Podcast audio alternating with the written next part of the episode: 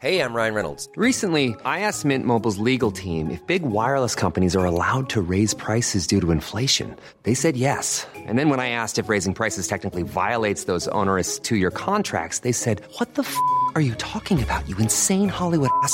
So to recap, we're cutting the price of Mint Unlimited from $30 a month to just $15 a month. Give it a try at mintmobile.com slash switch. $45 upfront for three months plus taxes and fees. Promo for new customers for limited time. Unlimited more than 40 gigabytes per month. Slows. Full terms at mintmobile.com.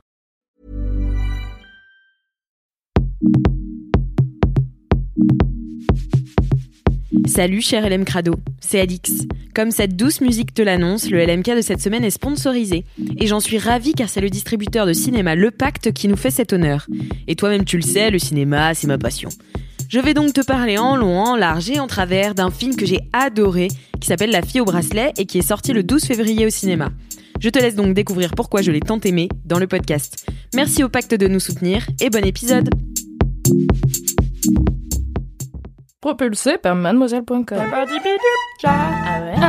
Oh, ça swing.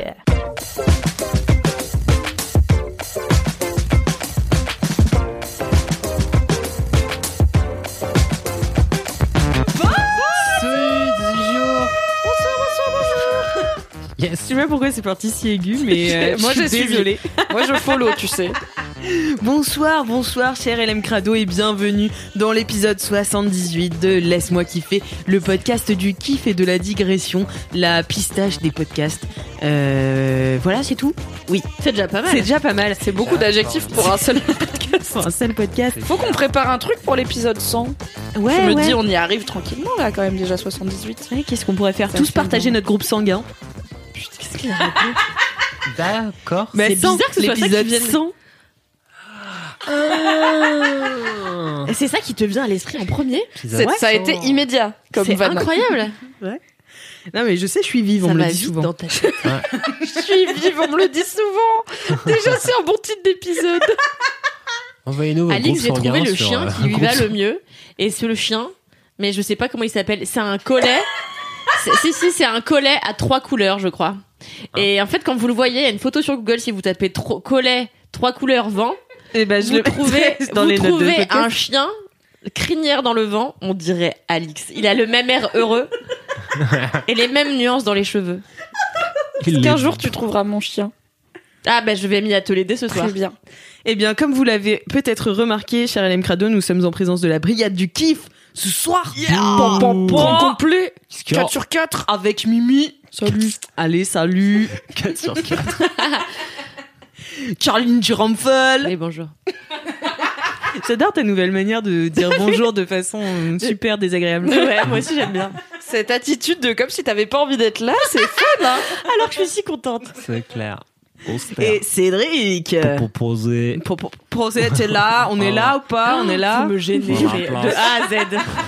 Pour remuer ton terre-terre. Je pense que j'avais l'air de ça quand je faisais de la danse hip-hop à 12 ans et que j'avais pas de flow. Bah, c'est de la capoeira. Capoeira, c'était un peu plus tard. J'avais plus de flow en capoeira qu'en hip-hop. C'est savais-tu C'est dingue. Ouais. Qui que j'en ai pas beaucoup, pas mais comme j'étais en négatif en hip-hop, c'était déjà plus.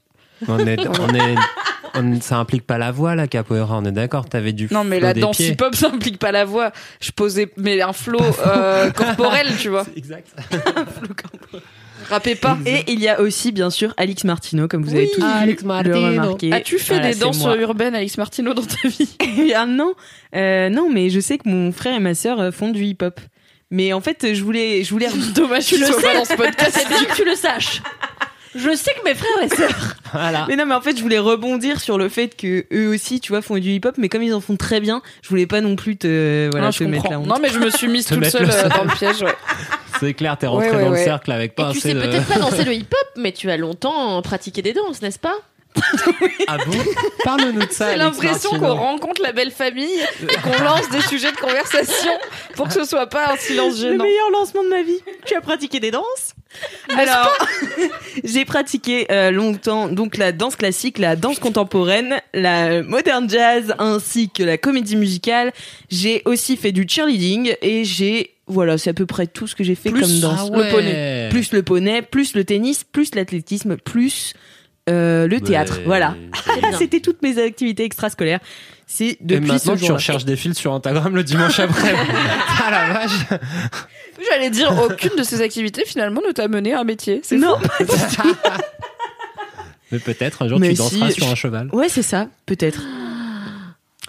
Qui viendrait Le voir. Cirque mais Alex Martino, c'est ça ton futur Alex Martino. chaque deux ans, je vais voir le spectacle de Bartabas, qui est donc un gars qui fait depuis des années des spectacles de chevaux avec ses chevaux et en fait dont tout le monde croit qu'il est euh, euh, d'origine de Roumanie et tout, alors qu'en fait il vient de Neuilly. Bon bref. Et, Regarde, toi tu viens de Levallois et d'ailleurs. et, C'est et d'ailleurs, c'est vrai. Possible. Tout chez moi me rappelle que je viens d'ailleurs. Et et pourquoi je raconte ça? Bartabas. Et en fait, à chaque fois que je vais voir ces spectacles, c'est génial. Donc il y a plein de voltigeurs comme ça sur chevaux, c'est très très beau. Voilà, c'était une petite aparté. Ah. Euh, N'hésitez pas si vous êtes Incroyable ce lancement de podcast. vas-y. Ouais, c'est c'est quand même une fois, moi je suis allée au Puy du Fou. Quelle connasse. Bon, écoutez, est-ce que vous avez des commentaires? Alors j'ai pas un commentaire en particulier, mais j'ai plein de gens qui m'ont dit euh, merci d'avoir parlé du fait de lire des livres euh, aux gens qu'on aime, Ah. parce que c'est vrai que tout le monde trouve ça bizarre, mais en vrai c'est trop bien. Donc j'ai appris que nous sommes au moins 12. Et, Ah. car j'ai énormément de DM, tu le sais. Pas du tout. Et euh, du coup, bah ça m'a fait plaisir de voir que plein de gens se reconnaissaient dans ce qui Bah oui. était là. Ah oui, moi aussi j'aime bien. Voilà. Mais ça m'étonne pas, c'était un très bon kiff. Ouais, de ouf. Bravo C'était Mimi. trop bien. Ah. Moi, j'ai eu des fleuves de commentaires de gens qui me disaient que la narration non linéaire, c'était génial, que c'était leur passion depuis longtemps. Est-ce que est-ce qu'ils t'ont fait des commentaires non linéaires pour te dire? Et oui, ouais, ouais, tout à fait. Ils ont fait un travail extraordinaire. Quelle arnaque Mais vraiment, c'est des centaines de milliers de messages. Du coup, euh, j'ai pas encore pu tout lire. Euh, voilà, merci à vous tous. J'avais Euh, oublié que c'était ça ton kiff la dernière fois. Exactement, ouais, tout à Je fait. pense qu'on était sur une forme de long soupir de ta part qui a duré jusqu'à la fin de l'épisode. Il y a quelqu'un qui nous a Quoi dit merci, euh, merci d'être gentil. Et oui, c'est le meilleur commentaire. Vous êtes très fort. Léo Simon, merci beaucoup. Il nous a dit qu'il était, il nous trouvait bien et puis qu'il avait bien aimé, qu'il avait découvert l'ISO dans un ancien LMK et c'est un de ses albums préférés. On est content. On adore l'ISO, on Ouais, l'embrasse. Et elle, elle, pas du tout. Elle est là, c'était. Bon, bref, tu comprends. C'est à la fois la fin de journée et pas assez la fin de journée. On tourne Ouais, sur LMK bizarre, une heure plus tard, plus tôt que d'habitude. À cause Donc du il est changement d'heure. 17h. Donc il y a. Ça passera Ouais, en je mars. vais pas finir cette explication, donc globalement on se fout. Mais voilà, sachez qu'on est dans un mood un peu genre semi-travail, semi-podcast, alors que d'habitude on est full bizarre. podcast. Mm, C'est très étrange.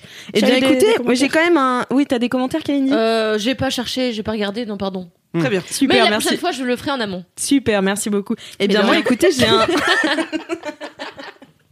Écoutez, j'ai un commentaire. Vous souvenez-vous de la dédicace du LMK Rock de la dernière fois où euh, j'avais dit une phrase en latin et puis je l'avais, j'avais dit, j'avais fait croire que j'avais compris. Eh bien, jokes on me. Euh, la rose. Je croyais que c'était du latin aussi, j'étais là quoi. C'est l'arroseur arrosé puisque c'était de l'italien. Voilà.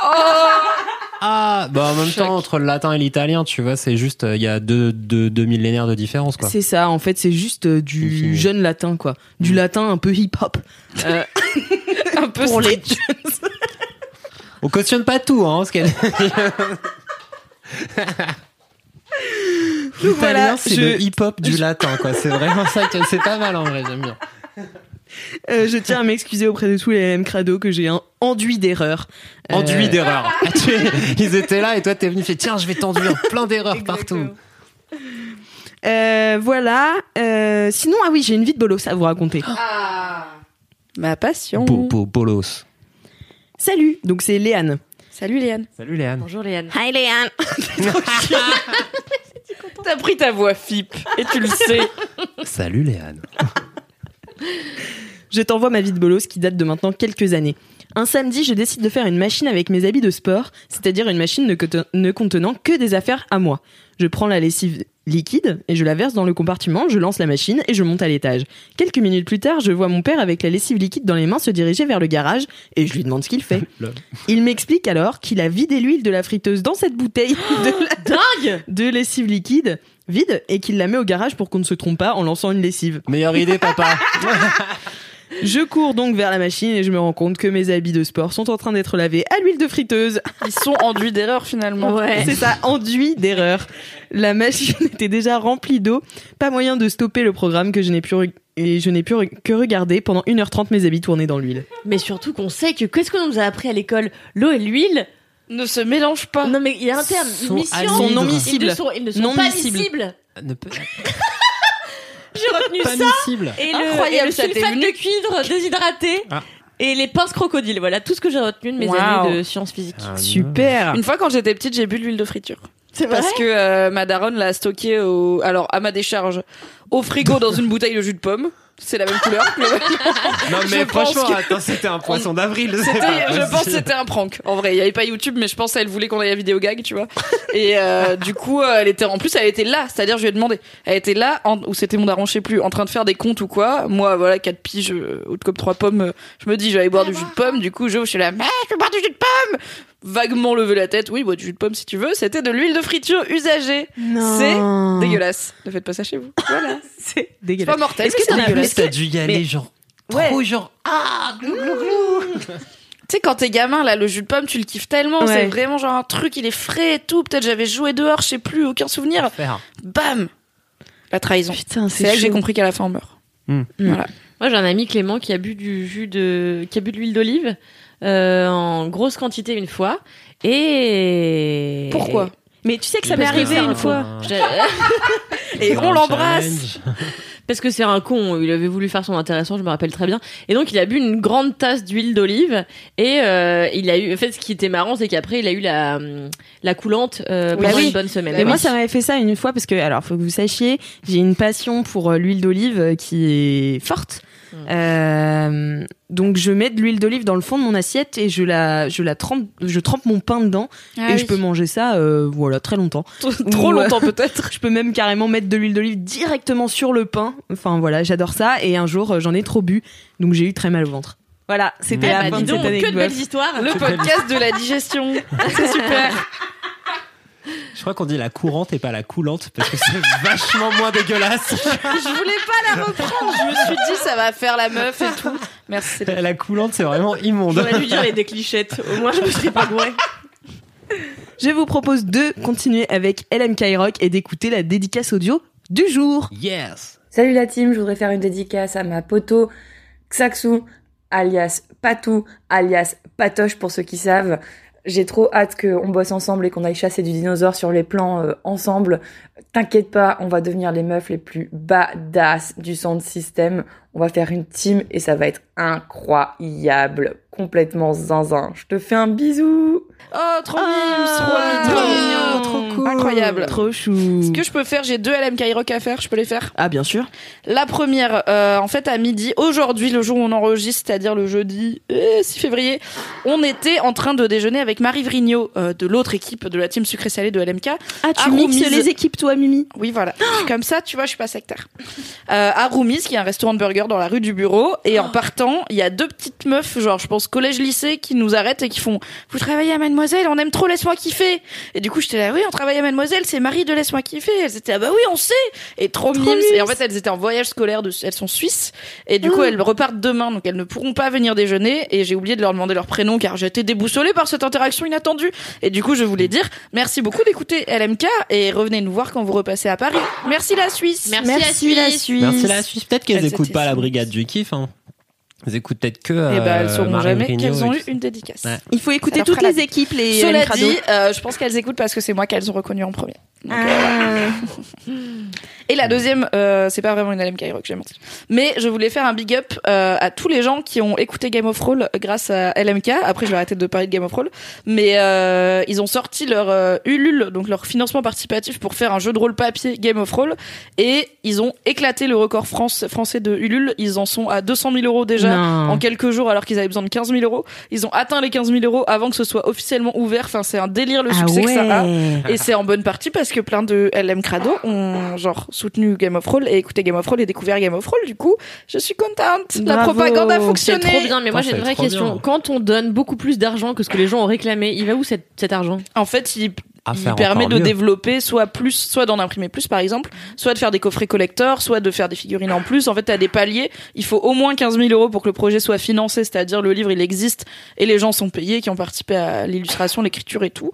Et après, bah, plus tu rajoutes, plus t'as des paliers avec euh, si on atteint euh, 100 000 euros, il y a ça. euh, Si on atteint 200 000 euros, il y a ça. Tu vois, ça peut être euh, bah, c'est si pas on atteint du coup, ils 300. récupèrent l'argent des gens et se les mettent dans les poches, quoi. Non, mais cela dit, j'imagine qu'à la fin, euh, s'ils gagnent entre gagner 15 000 ou du coup tout va aller dans la prod et gagner euh, 400 000, bah probablement qu'ils vont gagner plus d'argent, mais en même temps, il y a plein de gens qui leur ont donné de l'argent, donc Ouais. Trop mieux. Mais je ne suis pas euh, 100% au fait de comment marche le financement participatif, donc peut-être que je dis à moitié des conneries. Je Ils ont fait une Karim Debache, comme on dit dans le jargon du crowdfunding. Tout à fait, tout à fait. Et, Qui est-ce, Karim Karim Debache qui faisait, qui faisait. Attends, euh, je suis Cross. plus choquée que toi, tu connais ce qui arrive de bâche parce que tu regardes aucune vidéo sur internet. Mais Karim Debache, c'était Ah, le seul il- youtubeur que j'ai regardé. euh, et Ah que oui, j'ai d'accord, elle me dit boucle. quoi alors que c'est le seul qu'elle connaît, quoi? Et Et en fait, il avait une émission il y a fort longtemps sur jeuxvideo.com où il faisait des chroniques cinéma de films qui se rapprochaient ou qui traitaient de jeux vidéo, qui étaient très marrants. même ça, je regardais. Ouais, mais parce qu'il est fort, hein, le gars. Et après, avec son équipe, ils avaient lancé un Ulule aussi pour euh, un truc, puisqu'il était parti de jeuxvideo.com.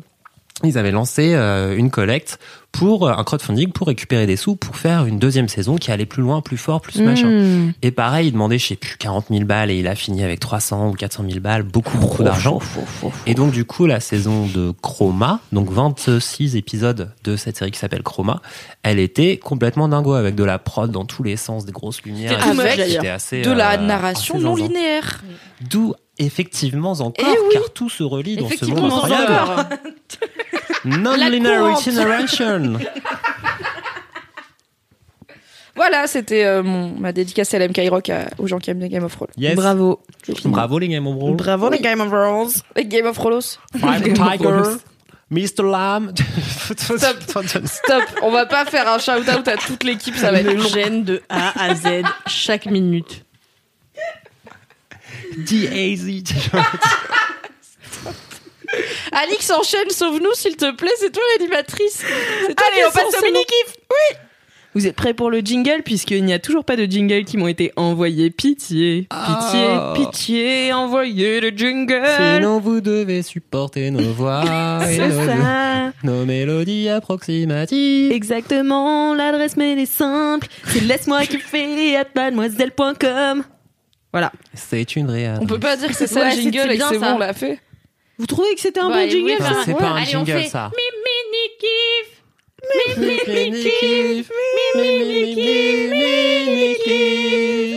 mini kiff.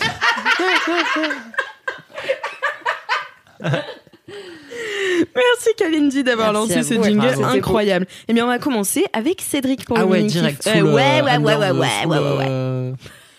Ça fait deux ans que tu fais ce podcast, mec, sois pas intimidé, genre, c'est à moi Ok, ah, on fait ça toujours génie gêné. D'accord, très bien. Alors, je vais vous parler de... euh, je vais vous parler d'un film, en fait. Euh, d'un film que j'ai bien aimé, qui est fort fou. Je comprends pas la tête d'Alix. Alix, elle a une Non. tête. Ah non, c'est un film de merde. C'est Docteur Est-ce que vous Dolittle. avez préparé un sketch? C'est Docteur Dolittle? On a une donne... Non, c'est pas Docteur Dolittle. Mais euh, non, c'est un film qui est sorti, je sais plus, il y a un an et demi, deux ans. C'est Nicky Larson. bah ouais. De Patrick Lachaud, là, Bah machin. ouais. En fait, et en fait, je m'attendais pas et j'ai trop kiffé. Ah, c'est C'était complètement con. Non, mais peut-être. Alors, raconte. Du coup, c'est quoi Nicky Larson? C'est qui ce Et en fait, donc du ça coup, Nicky Larson, évidemment, hein, c'est un kiff de Cédric, donc ça vient d'un manga euh, japonais Des enfin, années d'un- 80. qui s'appelait City Hunter, publié et qui est devenu Nicky Larson, la série animée du Club Dorothée dans les années 90, me semble-t-il, et qui passait avec toutes les grandes séries du Club Dorothée, les Ranma 1,5, euh, les Ken le Survivant et tout le bordel. La pension des mimosas, c'était quoi ça? La pension des mimosas. Personne n'a connu bref, le c'est vidéo, pas c'est mal. ici, hein, tu sais. Non, en vrai, j'ai Nicky Larson. J'ai regardé à la télé, mais j'ai pas le reste. Voilà. Et en fait, Nicky Larson, c'est quand même resté, je pense, un des personnages un peu euh, iconiques du club Dorothée. Il avait ce côté un peu euh, genre euh, couillon et sérieux. Et quand il faisait un peu son beau gosse, tout ça, ça marchait assez bien. Il était quand même assez charismatique, malgré un niveau de couillonnade assez euh, assez énormissime. et donc, en fait, quand le film est sorti il y a un an et demi, j'étais là, genre Hmm, vraiment, sounds like a bad idea. J'ai pas envie de voir ça et je n'y suis pas allé au cinéma. Parce que c'est un film français avec Parce des acteurs c'est un français. film français Par la bande à Fifi, c'est par comme la ça qu'il s'appelle. Philippe La bande de Lachaud, donc qui Qui a fait, Babysitter, ouais. Babysitter 2, euh, le- Bon, voilà, c'est bien. Alibi, je crois. Alibi.com, Alibi, ouais. Alibi.com. Donc des choses, Humour potache. voilà, humour potache. Tout à fait. Mais cela dit, Nicky Larson aussi. Et du coup, en fait, c'est là où incroyablement ça marche parce que Nicky Larson, hein, quand même, si on se souvient, c'était pas non plus, on n'était pas, c'était pas les Monty Python en termes de finesse euh, et de, de- c'est pas très fort Les d'ailleurs les Monty Python. Oui, j'étais pareil, genre. c'est clair. Faudrait que je les revoie parce que j'ai pas souvenir de. Donc euh, ce film commence et donc il y a un petit peu genre les dix premières minutes où euh, ça se passe dans une espèce de clinique de chirurgie esthétique euh, et tout d'un coup t'as euh, Nicky Larson et Mahmoud qui sortent d'une porte et qui se bagarrent. Et euh, donc t'as pas mal de blagues un peu potaches à base de il y a un flingue qui s'envole qui tombe sur un mec qui est au milieu qui est endormi pour sa chirurgie esthétique. À un moment ils se bagarrent et puis ils mettent ils essayent tous les deux d'attraper le flingue. À la place du flingue, il y en a un des deux qui attrape la bite du mec. Donc ah, yes, dix premières minutes Black Beat, voilà, là, on est sur bien. ce premier. Voilà, on Black est aussi Beat. sur ce niveau d'humour. Après, que, bah, franchement, moi ça me, moi ça, me- moi ça me va. moi ça me fait on marrer. est toutes les trois fans de Fatal, donc on peut pas Oui, non plus oui, trop oui, faire les meufs. Quoi. Moi ça me fait marrer. Et après, en fait, dès qu'on, euh, dès euh, passé un petit peu ce premier moment, euh, n'importe quoi. Ça retourne vraiment, et c'est ça qui est assez rigolo, c'est que ça retourne vraiment à la fois dans l'univers de Nicky Larson, mais façon manga du club Dorothée des années 90 parce qu'en fait à la base c'est un truc euh, ultra sérieux au Japon et tout ça enfin avec vraiment des grosses dramas arrivé en France les doubleurs ils ont fait ah, ah on va faire des voix comme ça et on va les méchants ils vont dire qu'ils vont faire Bobo ou Nicky Larson et c'est devenu un truc ultra genre complètement absurde Ah ouais. mais qui est devenu un vrai produit ultra marrant en soi parce que euh, les doubleurs ils faisaient n'importe quoi Ah, c'est drôle ça. À l'époque, il y avait peu de respect de la Ah, propriété intellectuelle. hein. C'était une grande liberté. Ah ouais, C'est non, drôle. c'était ouf. Et donc c'est l'histoire de Nicky Larson qui est un ancien euh, flic qui est plus ou moins, je sais même pas, mercenaire un peu, pas mercenaire, il résout des euh, des des, des J'avais 8 enquêtes ans, donc me demande pas des détails. Il me regarde, genre, tu confirmes, Mimi? Ouais. Je suis là. Je me souviens qu'une meuf qui voulait Ken avait une grande, un gros marteau qu'elle sortait pour lui taper C'est dessus. Laura. Et en même temps, j'ai un peu l'impression qu'elle est de sa famille, donc je suis là, c'est chelou qu'il la harcèle sexuellement tout le temps. Mais bon. Non, donc en fait c'est 90, la, hein, c'est ouais, c'est genre la seule meuf qui veut pas Ken et elle vit avec lui et c'est Laura, c'est la petite sœur de son ancien collègue qui s'est fait buter euh, des années avant et il Ah, a juré ok. de prendre soin d'elle. Et dans l'histoire un peu de Nicky Larson, il y a quand même une sorte d'histoire d'amour entre deux, mais qui est un non-dit, tu vois. Ils se disent jamais euh, qu'ils se kiffent, et donc euh, du coup, lui, il passe son temps à Zarma draguer euh, toutes les meufs de la terre entière. Zarma dragué. Mais en vrai, celle qui porte vraiment dans son cœur, c'est Laura, et ainsi de suite, blabla. Et donc, en On fait, ce qui est trop marrant, c'est que dans le film, Philippe Lachaud, il reprend vraiment tout l'univers de Nicky Larson, un peu du manga, vraiment le côté sérieux, les costumes, tout ça, machin.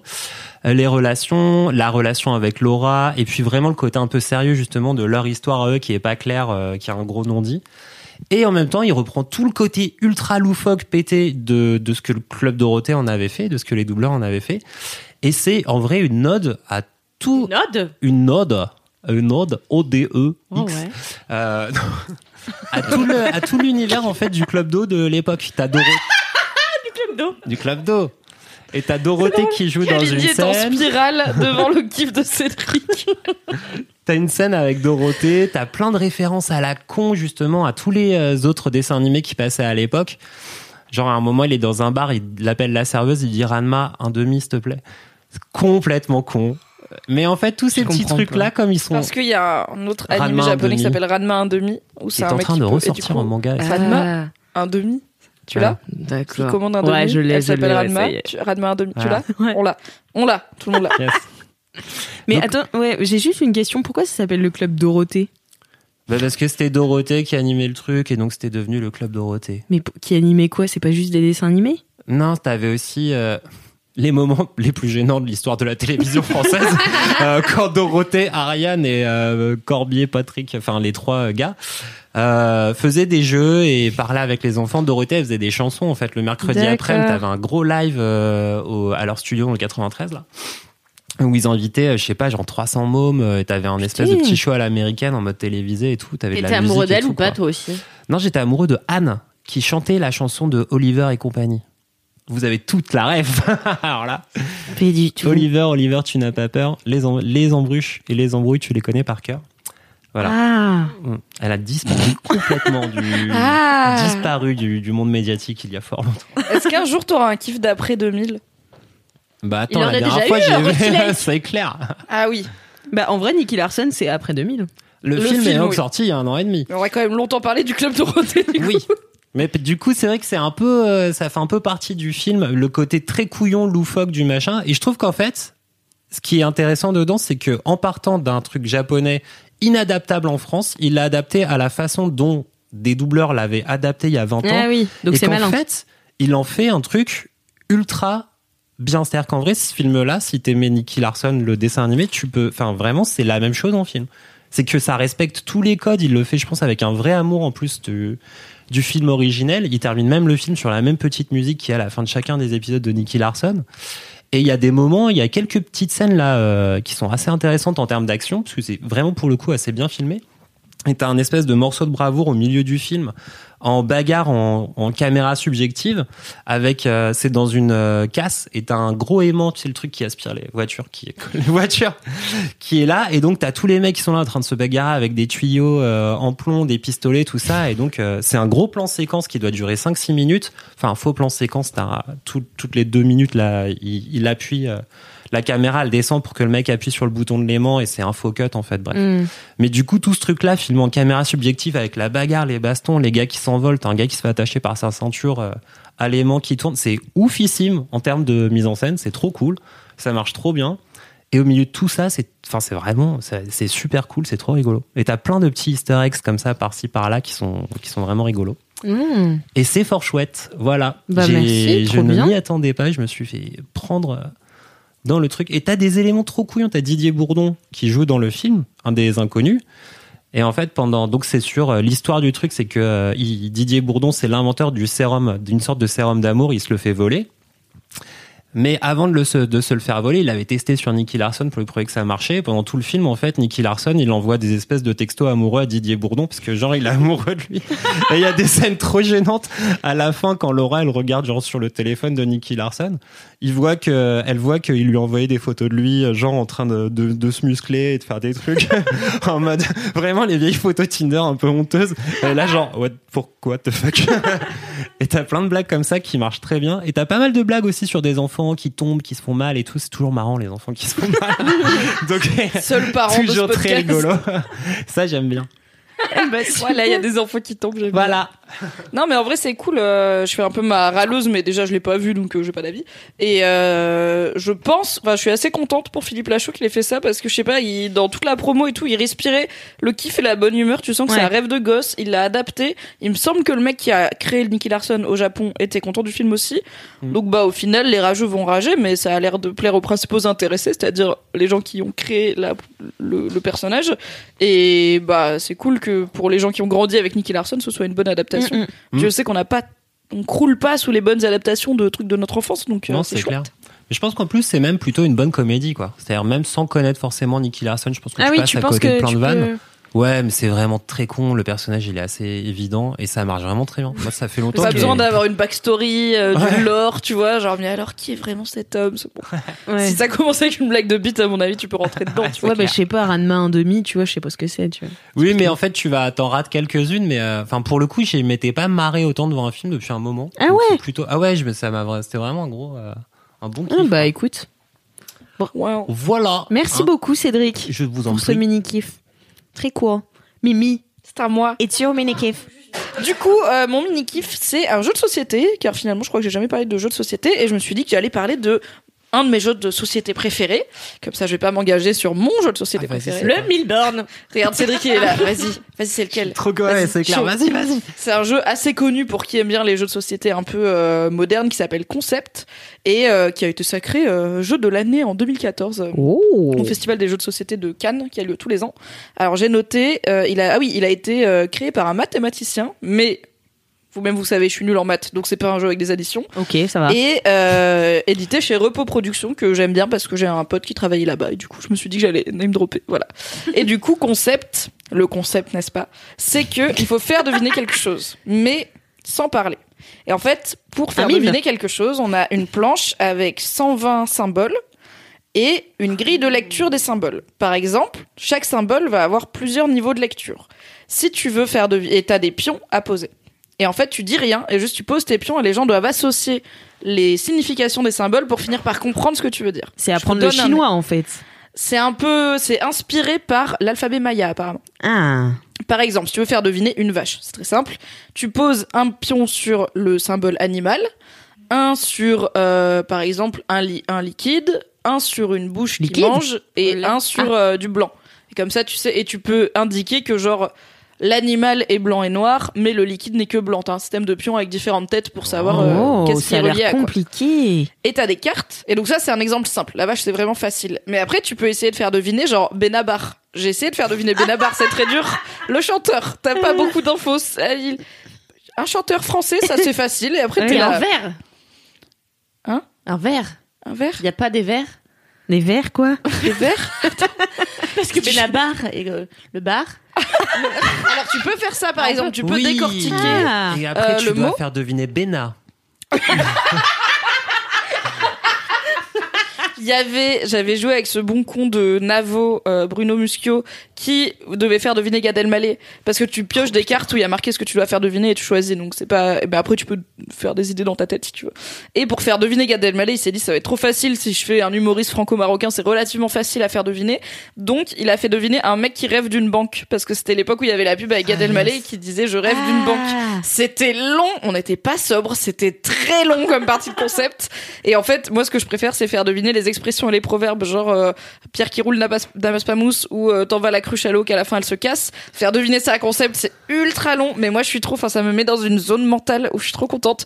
Genre, je suis là, ok, je regarde le plateau, j'ai l'impression d'être dans Matrix, genre, il y a plein de trucs dans ma tête, genre, et après, je pose mes pions, et en fait, il y en a qui mettent longtemps, genre, ils posent un pion, après l'autre, ils attendent que parce que du coup tout le monde joue ensemble. Enfin, tu peux faire en one to one mais c'est un peu chiant. Mm. L'idée c'est plutôt que t'es quatre ou cinq et t'en as un qui fait deviner et tous les autres ils, ils réfléchissent ensemble à qu'est-ce que c'est.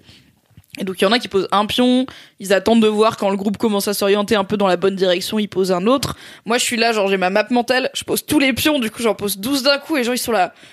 Quoi Ah Et j'aime trop les voir galérer et voir que des fois des trucs qui sont évidents dans ta tête le sont pas du tout pour d'autres gens. Est-ce que- tu t'énerves un verre, un bar, tu Ouais. vois, mais ça t'est venu tout de suite. Et en fait, j'aime bien parce que ça me rappelle euh, dans ma saga jeunesse préférée qui est À la croisée des mondes, qui est devenue une série il y a pas longtemps, Mm. qui est vachement cool. Il y a la meuf, elle a un objet qui s'appelle un alléthiomètre et Ah c'est oui. euh, une boussole qui dit la vérité. Oui. Et en fait, c'est une boussole avec plein de symboles et chaque symbole a différents niveaux de lecture. Mm, mm. Et du coup, c'est un peu pareil, mais en jeu de société, parce que donc t'as aussi une fiche qui te dit telle icône, ça peut vouloir dire euh, donc le niveau 1 c'est euh, bah, animal par exemple, mais le niveau 2 ça peut être euh, monstre, donc c'est un peu moins évident. Le niveau 3 ça peut être, enfin je dis n'importe quoi, mais divinité. Mais du ou coup, tu dis que le niveau à Non. ton pion? C'est les gens qui galèrent en face. J'aime trop ça. C'est horrible. Ça fait longtemps que j'ai marrant. pas joué, j'ai envie de, je- ça me, ça me re hype, je suis là. Oh my god, j'ai envie de jouer à concept. Et tu préfères faire deviner ou deviner? Honnêtement, j'aime bien les deux. Euh, parce qu'il y a une vraie satisfaction quand tu trouves enfin quand tu galères longtemps et que tu trouves. C'est décevant quand tu trouves vite. Genre euh, vraiment quand c'est quand tu commences à connaître un peu le jeu ou que tu je sais pas des fois tu tentes un truc random et tu trouves. Genre à un moment j'ai crié Nicolas Sarkozy! Et c'était ça. Il y avait pas encore de pion sur la table donc j'étais là désolé je vais arrêter de faire des blagues nulles. Euh, donc c'est un peu chiant quand tu trouves vite mais quand tu galères c'est vraiment très satisfaisant. Et après j'aime bien genre ce moment Matrix dans ma tête où genre je réfléchis à ce que je Ouais. dois faire deviner et je suis là ok ça va partir comme ça comme ça. C'est plein de connexions logiques. Et j'aime bien ce que ça fait à mon cerveau.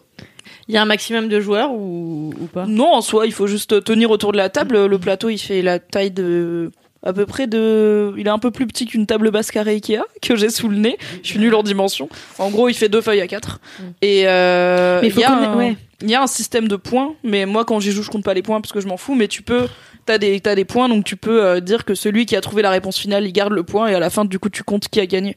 Moi, je joue juste pour le plaisir de jouer, donc euh, je compte pas les points. Mais pour les gens un peu compètes, genre Fabrice Florent, il y a moyen de, de compter les points. Mais euh, du coup, faut connaître toutes les significations par cœur ou tu peux te Non, non, t'as la- t'as la fiche, euh, sous le nez. décollage. Oui, oui, heureusement. Mais tu Parce peux que faire deviner ce que tu veux. Oui, tu peux, t'es pas obligé de t'appuyer sur les. Enfin, t'as la fiche de lecture des symboles, ça tu l'as avec toi.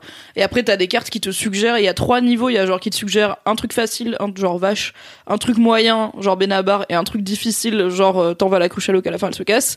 Et tu choisis dans ta tête. Et du coup, bah tu. Mais après, tu peux, je peux faire deviner Alex Martino si je joue avec des gens qui connaissent Alex Martino. C'est très marrant d'ailleurs. Comme tout le monde connaît Alex Martino. Maintenant, oui. je pourrais faire deviner Alex Martino à n'importe qui. C'est trop bien. Et en vrai, j'ai grave envie d'essayer, même si j'ai peur que ça me fasse mal à la tête, parce que déjà, le il ou elle, ça me fait mal à la tête parfois. C'est quoi le il ou elle? Tu connais pas les il ou elle? Mais non. Bah, Bah, sinon, je te demanderais pas. Euh, Il ou elle. Euh, il ou elle. Il ou elle, c'était le jeu. Il ou elle, c'était le jeu auquel on jouait avec mon frère quand on était petit dans la voiture. Ou euh, Eh ben, c'est plus clair. Mais comme on n'était pas là, on connaît pas Alex Martino. Et en fait, il suffisait de choisir quelqu'un dans ta tête. Vas-y, on fait une partie de il ou elle, là. Tu choisis quelqu'un ou quoi Alors, vas-y, je choisis quelqu'un dans ma tête. Et en fait, la première question, c'est vous me demandez il ou elle, je vous réponds il ou elle. Et après, Ah, vous me posez bah, des je- questions et Je connais je peux jeu, vous répondre que par oui ou non. Ah, c'est d'accord. Moi, je demande d'abord est-ce que j'existe ou pas?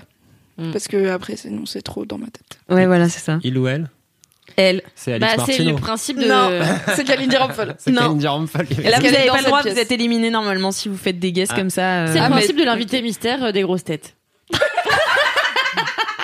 Pourquoi on a que des rêves de vieux dans ce podcast, putain Putain, mais on revient tout le On temps à Chantal si là-dessous, quoi.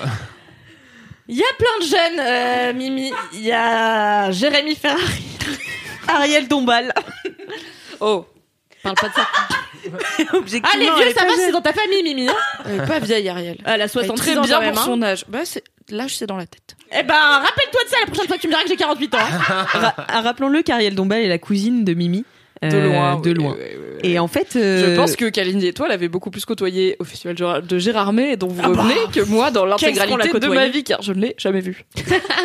Sauf dans Un Indien dans la ville, où elle a un rôle incroyable. Ouais Mmh. J'aimais trop ce film quand j'étais J'ai un peu envie qu'on fasse un remake avec toi en Ariel Dombal. Ah, oh, j'ai cru en indien dans la vie. Non, j'oserais pas. si tu. Je vais avoir des tweets après. Pas. Mais J'ai Ariel déjà Dombal- fait une référence à tes origines dans cet épisode, je vais m'arrêter là. Ariel Dombal a une euh, interview euh, ultra intéressante d'ailleurs sur l'âge et euh, où en fait on, elle dit que elle pense que une personne n'a qu'un âge dans sa vie et qu'on est toujours un âge. Et elle, elle dit, moi je suis une femme de 34 ans, même quand j'avais 20 ans, j'étais une femme de 34 ans. Eh, ça se tient parce qu'il y a plein de gens qui sont voilà qui sont vieux dans leur Ouais. tête alors que euh, non Ouais. et qui restent un peu euh, Moi par exemple, euh, je pense que j'ai euh, 17 ans. Voilà. J'aime bien parce que tu le dis assise par terre avec ton jean troué et tes baskets, c'est very genre ouais, j'ai 17 ans. Du coup, légalement, tu ne peux pas boire d'alcool. Ce qu'on arrondit à 18. On a rendu à 18. Mais non, parce que j'aimais bien en fait ce danger de pas pouvoir. 17 et demi. Bon, alors du coup, ça fait une belle transition tout ça vers le mini kiff de Parce qu'en fait, Kalindi. j'aimais pas mon mini kiff. Bah, j'ai compris, t'as essayé de le changer quatre fois. Et du coup, ça me permet de parler de l'autre kiff que tu m'avais interdit d'en parler. Ah, c'est parfait. Euh, Mon mini kiff, Heureusement qu'on a une animatrice pour ce podcast. mon mini kiff, c'est le compte Instagram d'Ariel Dombal. J'adore, trop bien. C'est la meilleure chose. Pourquoi? Euh, C'est mon kiff. Parce que Attends, comment Est-ce que c'est toi qui m'as guidé vers Ariel Dombal juste pour pouvoir avoir une transition vers le kiff que Alix voulait pas Putain, C'est mais- vraiment une- mentaliste. Ah, c'est clair, c'est un génie du mal. Fabien, on les. C'est le seul nom de mentaliste que tu connais. Non, il y a l'autre connard de mentaliste. Euh, que- de- de- de- de- voilà, bon. Et euh, ce week-end, avec euh, Alix, nous étions à Gérardmer au festival du film fantastique où je suis chaque année, euh, qui est génial. Et cette année, euh, Ariel Dombal faisait partie du jury.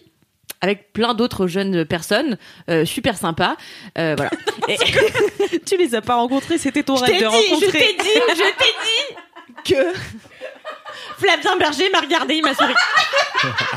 Alix a dit que je suis érotomane, mais moi je pense qu'il est tombé amoureux de moi. Bref, il y avait Ariel Dombal. Et en fait, on est allé euh, le samedi soir à Gérardmer. Il y a une, une tradition que je connaissais pas, qui est la nuit décalée, où en fait, ça se passe dans le grand cinéma euh, de Gérardmer, là où se passe euh, le- les- la plupart des projections. Et en fait, euh, ils projettent trois ou quatre films euh, plus ou nuit. moins vieux, toute la nuit, avec des animations. euh, Enfin, c'est un peu débile du cul, quoi, le concept. Et là, Est-ce que tu connaissais pas cette tradition parce qu'avant t'étais avec les VIP en train de boire du champagne et que là t'étais avec le peuple de Gérard bah c'est un peu ça, ouais. L'année Du coup, dernière, j'ai- bah en oui. comparant, est-ce qu'on préfère la nuit décalée Ah bah ou, ouais, euh, c'était zinzin. Parce ouais, que donc là, bien. du coup, en gros, Ariel Dombal est venue présenter son film euh, Alien Crystal Palace, qui est sorti l'année dernière. Et euh, elle est venue le présenter avec les gens qui ont joué avec elle dans le film, dont euh, Nicolas Kerr.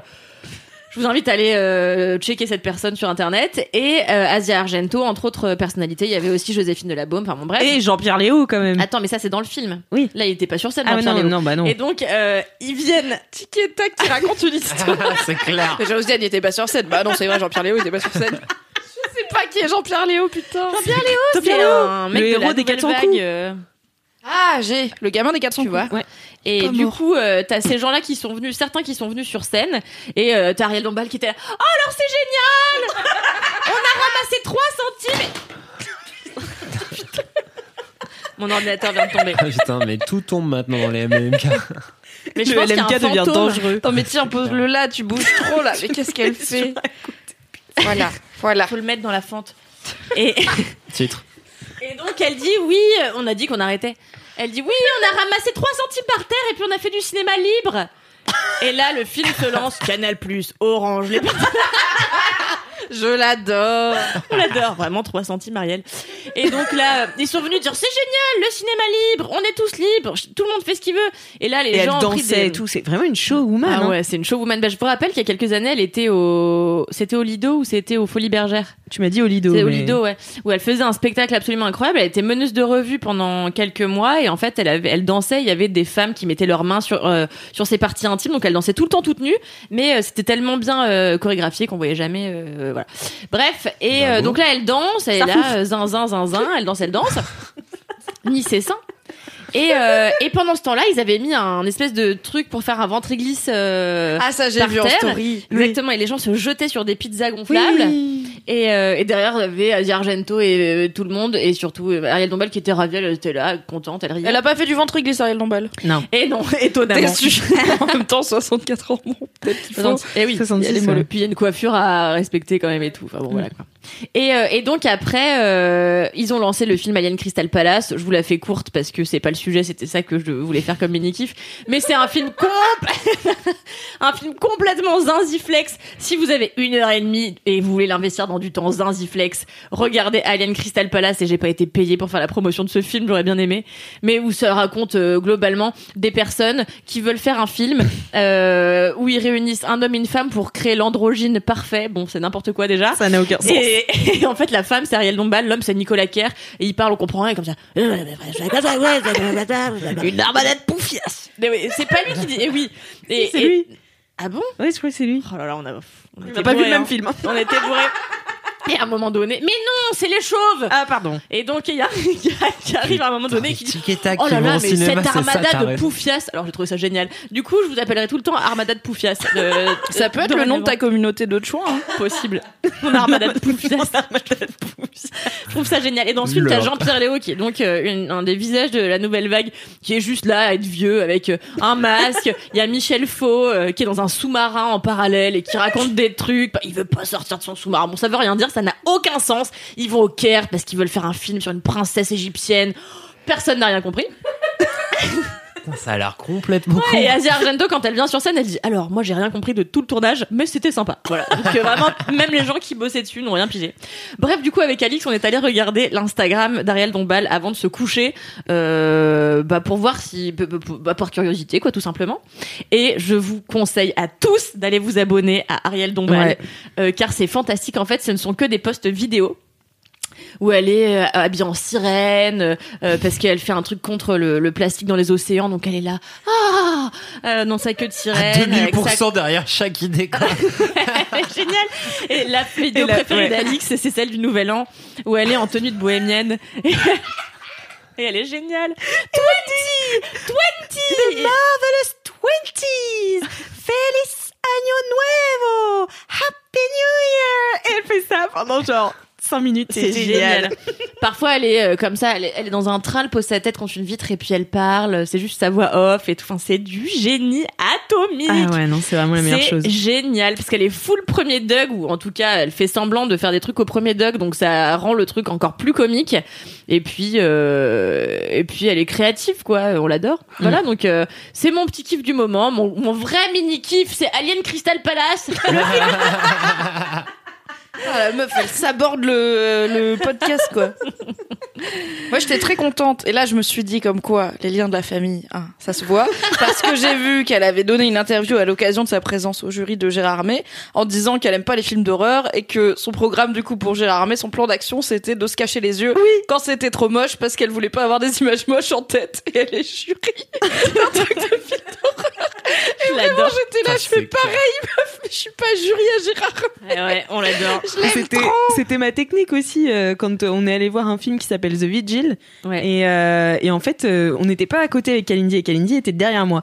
Et moi, euh, bon, je suis ultra sensible aux films d'horreur et donc je sursaute de façon très forte quoi. de façon sursautante De, faire- de façon sursautante. Alors quand je suis à côté de Kalindi, je m'en fous, elle se fout de ma gueule. Bon bah voilà. Là j'étais à côté de gens dont je ne connaissais pas la personne quoi. Et euh, Peut-être Flavien plus de Berger. cours de français dans ce podcast Et donc je me suis dit bon il faut pas trop que j'ai honte tu vois pas trop que je sursaute donc dès que j'entendais un jumpscare arriver je fermais les yeux et Kalindi m'a dit t'as pas eu l'air d'avoir trop peur? Mais en fait c'est parce que je fermais les yeux J'étais en méditation. la moitié du film voilà parce que je savais qu'il y avait des trucs horribles Eh ben, Ariel Dombal, toi, moi, même combat finalement. Mais qu'allais-tu faire dans un festival de films d'horreur mais Alex en fait c'est pas que j'aime pas ça parce que j'aime bien mais c'est juste je suis ultra sensible donc ça me tend euh, fort tu vois Mais du coup, t'aimes genre les scènes d'exposition, mais pas. Non, mais il y a des films d'horreur, des- ils sont Ouais. bien, mais le jumpscare, il- tu le vis pas bien quand même, donc Ouais. c'est. Même Ça pour quelqu'un qui est coutumier du film d'horreur, en vrai, le jumpscare, c'est jamais. Enfin, même moi qui en regarde tout le temps, je suis tout le temps là, putain, c'est désagréable. Enfin, le sursaut, ça fonctionne sur tout le monde, quoi, et tu tout, vois. Quand il y a pas de jumpscare, ça va mieux déjà. Ouais. oui quand il y a pas de jumpscare moi le gore me dérange pas du tout euh, le Oh, c'est le meilleur truc. et J'ai appris par exemple que Mimi avait vu tous les sauts euh, tout à l'heure. Oh, J'étais choquée. Alors, j'ai un peu menti, j'en ai vu 6, je crois. T'es allé Bah, jusqu'au sur les meilleur. 8, c'est déjà pas mal, hein. Oui, c'est déjà beaucoup. Mais finalement, tu vois, Gérard Armé, on a vu qu'un film avec des jumpscares parce que les autres. euh, que Oui, bah, c'est moi, film j'étais fantastique en plus, donc c'est Ouais, pas que ça. des trucs euh, d'horreur. Ouais. Ouais, c'est ça. Non, mais vraiment, regardez Alien Crystal Palace, euh, c'est vraiment très très marrant. Bah, Et en plus, oui. Il y a des scènes à moitié pornographiques où Ariel Dombal roule des pelles à des meufs en leur touchant le cul. Bon, bref, c'est ça sort de nulle part. Après, ils prennent du cristal, ils le jettent. Et puis parfois, t'as des gens qui se rendent. Enfin, le film est drôle parce qu'il sait ce qu'il est. euh, et donc, t'as juste des moments où t'as un gars qui est là qui dit Mais qui sont ces gens? Mais on ne comprend rien. Ouais, c'est marrant. Voilà, c'est du génie. Oui, oui, c'est assez méta aussi comme cinéma, on adore. Euh, merci beaucoup, Kalindi, pour ce mini kiff. Totalement validé par la prod de Totalement validé par la production Non, mais c'était l'Instagram de Ariel Dombal. Oui, bien sûr. On a parlé 3 secondes. Eh bien, moi, je vais vous parler euh, de mon mini kiff qui est ma nouvelle couleur de cheveux. Yes Voilà. Donc, euh, pas plus tard que la semaine dernière, Lucie m'a fait un aîné. Donc, euh, c'était la première fois que j'en faisais un, puisque je me suis toujours décoloré les cheveux, et c'est la première fois que je deviens plus foncé. Donc, en fait, j'ai les cheveux maintenant au burn, à peu près. Au Andy Auburn, on dit pas Auburn Auburn. Au burn. Auburn, c'est. euh, ouais. Je me suis fait les cheveux Auburn, c'est un autre délire. ouais. Euh, donc voilà, donc euh, Voilà. C'est- Le aîné. Donc Lucie m'a appliqué du henné. J'avais très peur car vous le savez peut-être, vous l'avez peut-être lu sur mademoiselle.com. La dernière fois que je me suis fait un balayage, une coloration, que j'ai changé un truc à mes cheveux, c'était une catastrophe. Voilà, j'avais fait, euh, je ressemblais à un tigre. euh, vraiment, ça. J'étais allée chez une coiffeuse. Euh, qui me prenait 50 euros et j'avais payé en ligne donc je pouvais pas me barrer et, euh, et elle m'avait fait euh, du- un balayage mais vraiment très très très, 2004, mal quoi. fait très 2004 Qu'est-ce Et- qu'il y Mammouth quoi? Euh, qu'est- Qu'est-ce qu'il y a chez Mammouth Oui, exactement, qu'est-ce qu'il y a chez Mammouth vraiment cette référence vieille sur non, une ouais, chaîne vont de, une chaîne vraiment, de plus, supermarché coup, qui n'existe plus. caissière. C'est les Ça inconnus n'existe plus Ça euh, n'existe mammouths. plus depuis très longtemps. C'est un sketch des inconnus. euh, Voilà. voilà.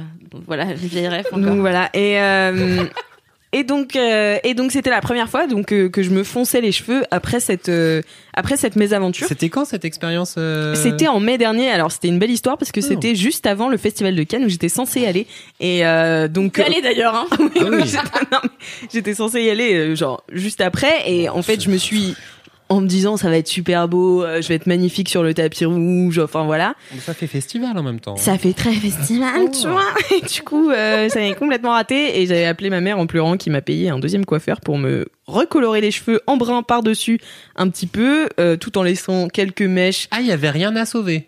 Ah non, il y avait rien à Ah ouais. sauver, non, non. Ah. Enfin, le, le, le, le bas de mes cheveux un petit peu, les longueurs, ça allait. Ouais. Mais vraiment, le dessus, c'était atroce. Le coiffeur, il m'a regardé, il a fait, je suis désolé que ça vous Ah, le coiffeur, il s'est excusé à la fin. Ah non, mais c'était un autre. Ah, non, mais je suis pas retournée chez il a la dit coiffeuse. Désolé non. pour les autres coiffeurs qui font n'importe quoi. Voilà, c'est ça. Et euh, Tu lui as dit à la coiffeuse ou pas? Non, pas du tout. Je suis partie en disant merci beaucoup, c'est magnifique. J'avais envie de pleurer, puis j'étais là. merci, c'est gentil. Mais en fait, je sais pas, tu vois, tu- t'as déjà, t'as déjà une coiffure de merde. Est-ce que tu veux vraiment t'embrouiller avec quelqu'un? Non, je comprends. hein. Non, t'es juste triste à ce moment-là, tu vois. Et euh, donc voilà, je suis rentrée, j'ai pleuré un coup. Euh, j'ai appelé ma mère et elle m'a payé le coiffeur. Et finalement, je suis allée à Cannes et j'ai plutôt des belles photos sur le tapis rouge où j'ai juste mes cheveux normaux puisque je n'ai presque plus de balayage. Et donc là, bah voilà, je suis un, un d'un roux euh, brun, enfin voilà, au burn. C'est intense, hein. Ouais, et euh, c'est quoi. Profond. c'est ouais, c'est top. C'est Écoutez, je profond trouve ça et métallique à la fois. Absolument. Ouais. commentaire audio de Kalindi Rumpel. Absolument. On dirait des braises qui coulent comme ça de ta chevelure. La coulante. Coulante de braise.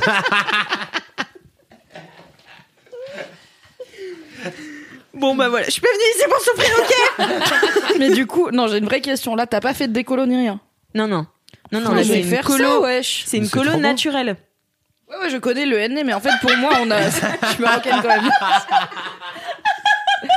Mais pour moi, on a les mêmes cheveux de base, la même euh, teinte. Et moi, je me suis toujours dit que faire un NN sur moi, ça rendrait pas grand chose parce que j'ai les cheveux trop foncés. Et Lucie l'avait fait à Océane du bureau et ça avait pas, tu vois, ça se voyait vachement moins que chez toi. Oui, Du parce coup, je que me dis peut-être il faut que j'essaye. j'ai mes restes de décoloration de mai qui sont, enfin, qui sont dans mes Donc longueurs. il faut que j'aille me faire un balayage raté. Voilà, que je le ça. rattrape en mettant un deuxième coup de coiffeur dessus, que j'attende six mois et je me fasse un nez. C'est ça. Ok. Voilà. Ça Voilà. C'est la Tu seule me donneras l'adresse de ta première coiffeuse. Mais ils sont pas si foncés que ça, Mimi. Tes cheveux, ça va prendre, hein. Ouais, euh, je Bah là, ils sont un peu décolorés. Enfin, un tout petit peu. je fais un- J'ai fait un ombré. Ah, Oh, bref, nous verrons. Bah voilà, et du coup, euh, je suis contente, je trouve ça va bien avec mes yeux, ça me rehausse le teint. Et euh, voilà, je suis ravie en fait d'essayer des nouveaux trucs euh, dans ma coiffure. euh. Ah, mais J'aime tu bien es très changer de belle. tête. C'est trop beau, ça intensifie grave ton regard. Ah non, c'est mais vrai. ça te va magnifiquement. Oh, vous C'est êtes tous si gentils. Elle est belle, Alex Martin. Oh, c'est Sachant que Cédric, faut pas prendre au sérieux ce qu'il dit. Tout à l'heure, j'avais un contour des lèvres noir. Et il m'a dit c'est magnifique. Tes lèvres sont tellement pulpeuses qu'on dirait que tu as du rouge à lèvres au milieu alors que c'est mes lèvres naturelles, ce gros bâtard de suceur. Il y a une différence entre la politesse et l'honnêteté aussi, tu vois. Bon voilà, bah écoutez, euh, merci pour mon mini kiff. Merci Alex Martino pour ton mini kiff. Voilà. Merci à Alix Martinal. Martino d'être Et c'est l'heure des gros kiffs. Et oui. Alors il faut refaire un jingle. I'm Sandra, and I'm just the professional your small business was looking for. But you didn't hire me because you didn't use LinkedIn jobs. LinkedIn has professionals you can't find anywhere else, including those who aren't actively looking for a new job but might be open to the perfect role, like me. In a given month, over 70% of LinkedIn users don't visit other leading job sites. So if you're not looking on LinkedIn, you'll miss out on great candidates like Sandra. Start hiring professionals like a professional. Post your free job on linkedin.com/people today. Allez. Gros kiff. Gros kiff. Gros Qu'est-ce qu'on fait. Hein Gros kiff. Gros kiff, gros kiff. Je suis hyper mal à l'aise parce que j'ai pas compris quelle tonalité fallait prendre. Personne m'a compris. Bah allez, c'est bien là comme générique. Ah oui, vrai. ah, Là, c'est l'abandon, quoi. C'est genre, on est. Bah écoute, tous les Valentins nous ont abandonnés, nous aussi on abandonne. Ah Voilà. mais on est parti de la, on est parti de la station essence sans les enfants là. C'est salut les gars. Démerdez-vous avec votre, bordel de, de, de jingle. C'est ta définition de l'abandon donc. Direct. Enfant sur une station. D'accord. T'as un message à, à transmettre, Cédric, t'es fatigué Fais gaffe à toi, Jojo. Toi qui écoutes ce podcast Putain, et le clair. comprends. Bon, à toi Cédric de nous parler de ton gros kiff. Eh bien, tout à fait. Mon gros kiff. En fait, c'est un gros kiff un peu, euh, un peu, euh, un peu d'ennui. J'ai pas mal. traîné- Ça a l'air génial. Ça, mais c'est. En fait, j'ai pas mal traîné euh, récemment euh, sur Netflix parce que j'ai eu un peu de temps et donc j'ai vu plusieurs choses que j'ai euh, bien aimées ou pas. Et en fait, Est-ce que tu vas nous dire deux titres et on doit deviner Ah ouais, fais ou ça. ouais. Tiens, dis deux titres, un truc que t'as aimé, un truc que t'as pas aimé, on doit deviner. Putain, Ah, maintenant on d'accord. fait des games et tout. en plus. Ok. Un Bah podcast alors, ludique. je dis euh, les titres. Euh, The Witcher. Bah, et dis l'autre parce que sinon on peut pas savoir. Ah, et l'autre. Moi, je sais, hein, donc, l'autre, euh, je c'est vais pas BoJack répondre. Horseman. Ah bah Ok. t'as aimé BoJack Horseman et t'as détesté The Witcher. Yes. Alors, c'est pas que j'ai détesté The Witcher, mais il y a détesté. vraiment. Moi. Alors, il y a un problème. C'est pas ton kiff Kalindi. Il y a un problème sur quand les Américains ils prennent un truc qui est pas américain à la base, ils ne savent ils savent pas faire. Hein. Enfin, Bah les- The Witcher, c'est les livres, ils sont très bien, les jeux vidéo, ils sont exceptionnels. Cette série, c'est une cata, mais c'est Il y a plein de gens qui ont bien aimé. ouais, mais oui, Moi, j'ai mais en trouvé fait ça ça, fun, mais passe j'ai quoi, pas tu vois. Mais les, les ricains, ils, ils font un film sur le goût du sel à la fin, euh, le, le- il a le goût de sucre, ton putain de film. Il y a un vrai problème de. C'est une expression? Non, mais c'est c'est un truc qui me c'est Mais qu'est-ce qui fait que t'as pas aimé? Mais que c'est plan plan cucu la praline de merde et que quand tu pars du tu vois là, à la base c'est vraiment un truc un peu marrant tu vois qui euh, avec une vraie problématique sur euh, où est le bien où est le mal machin ça marche pas. Le personnage principal euh, il traîne des casseroles morales euh, super foireuses et moralement c'est vraiment tendancieux quoi tu vois. Et là c'est et là non. Et c'est chiant. Et du coup Ah. c'est chiant. Bah, Mais du coup, comme c'est Du coup, c'est ouais, cool. le podcast du kiff. mais donc comme euh, comme j'avais pas aimé et bah du coup euh, j'ai re- je me suis remis j'ai recommencé tout Full Metal Alchemist Brotherhood qui est arrivé sur Netflix il y a pas longtemps donc je me mate tout C'est celui-là où le mec il fait le chien avec sa fille?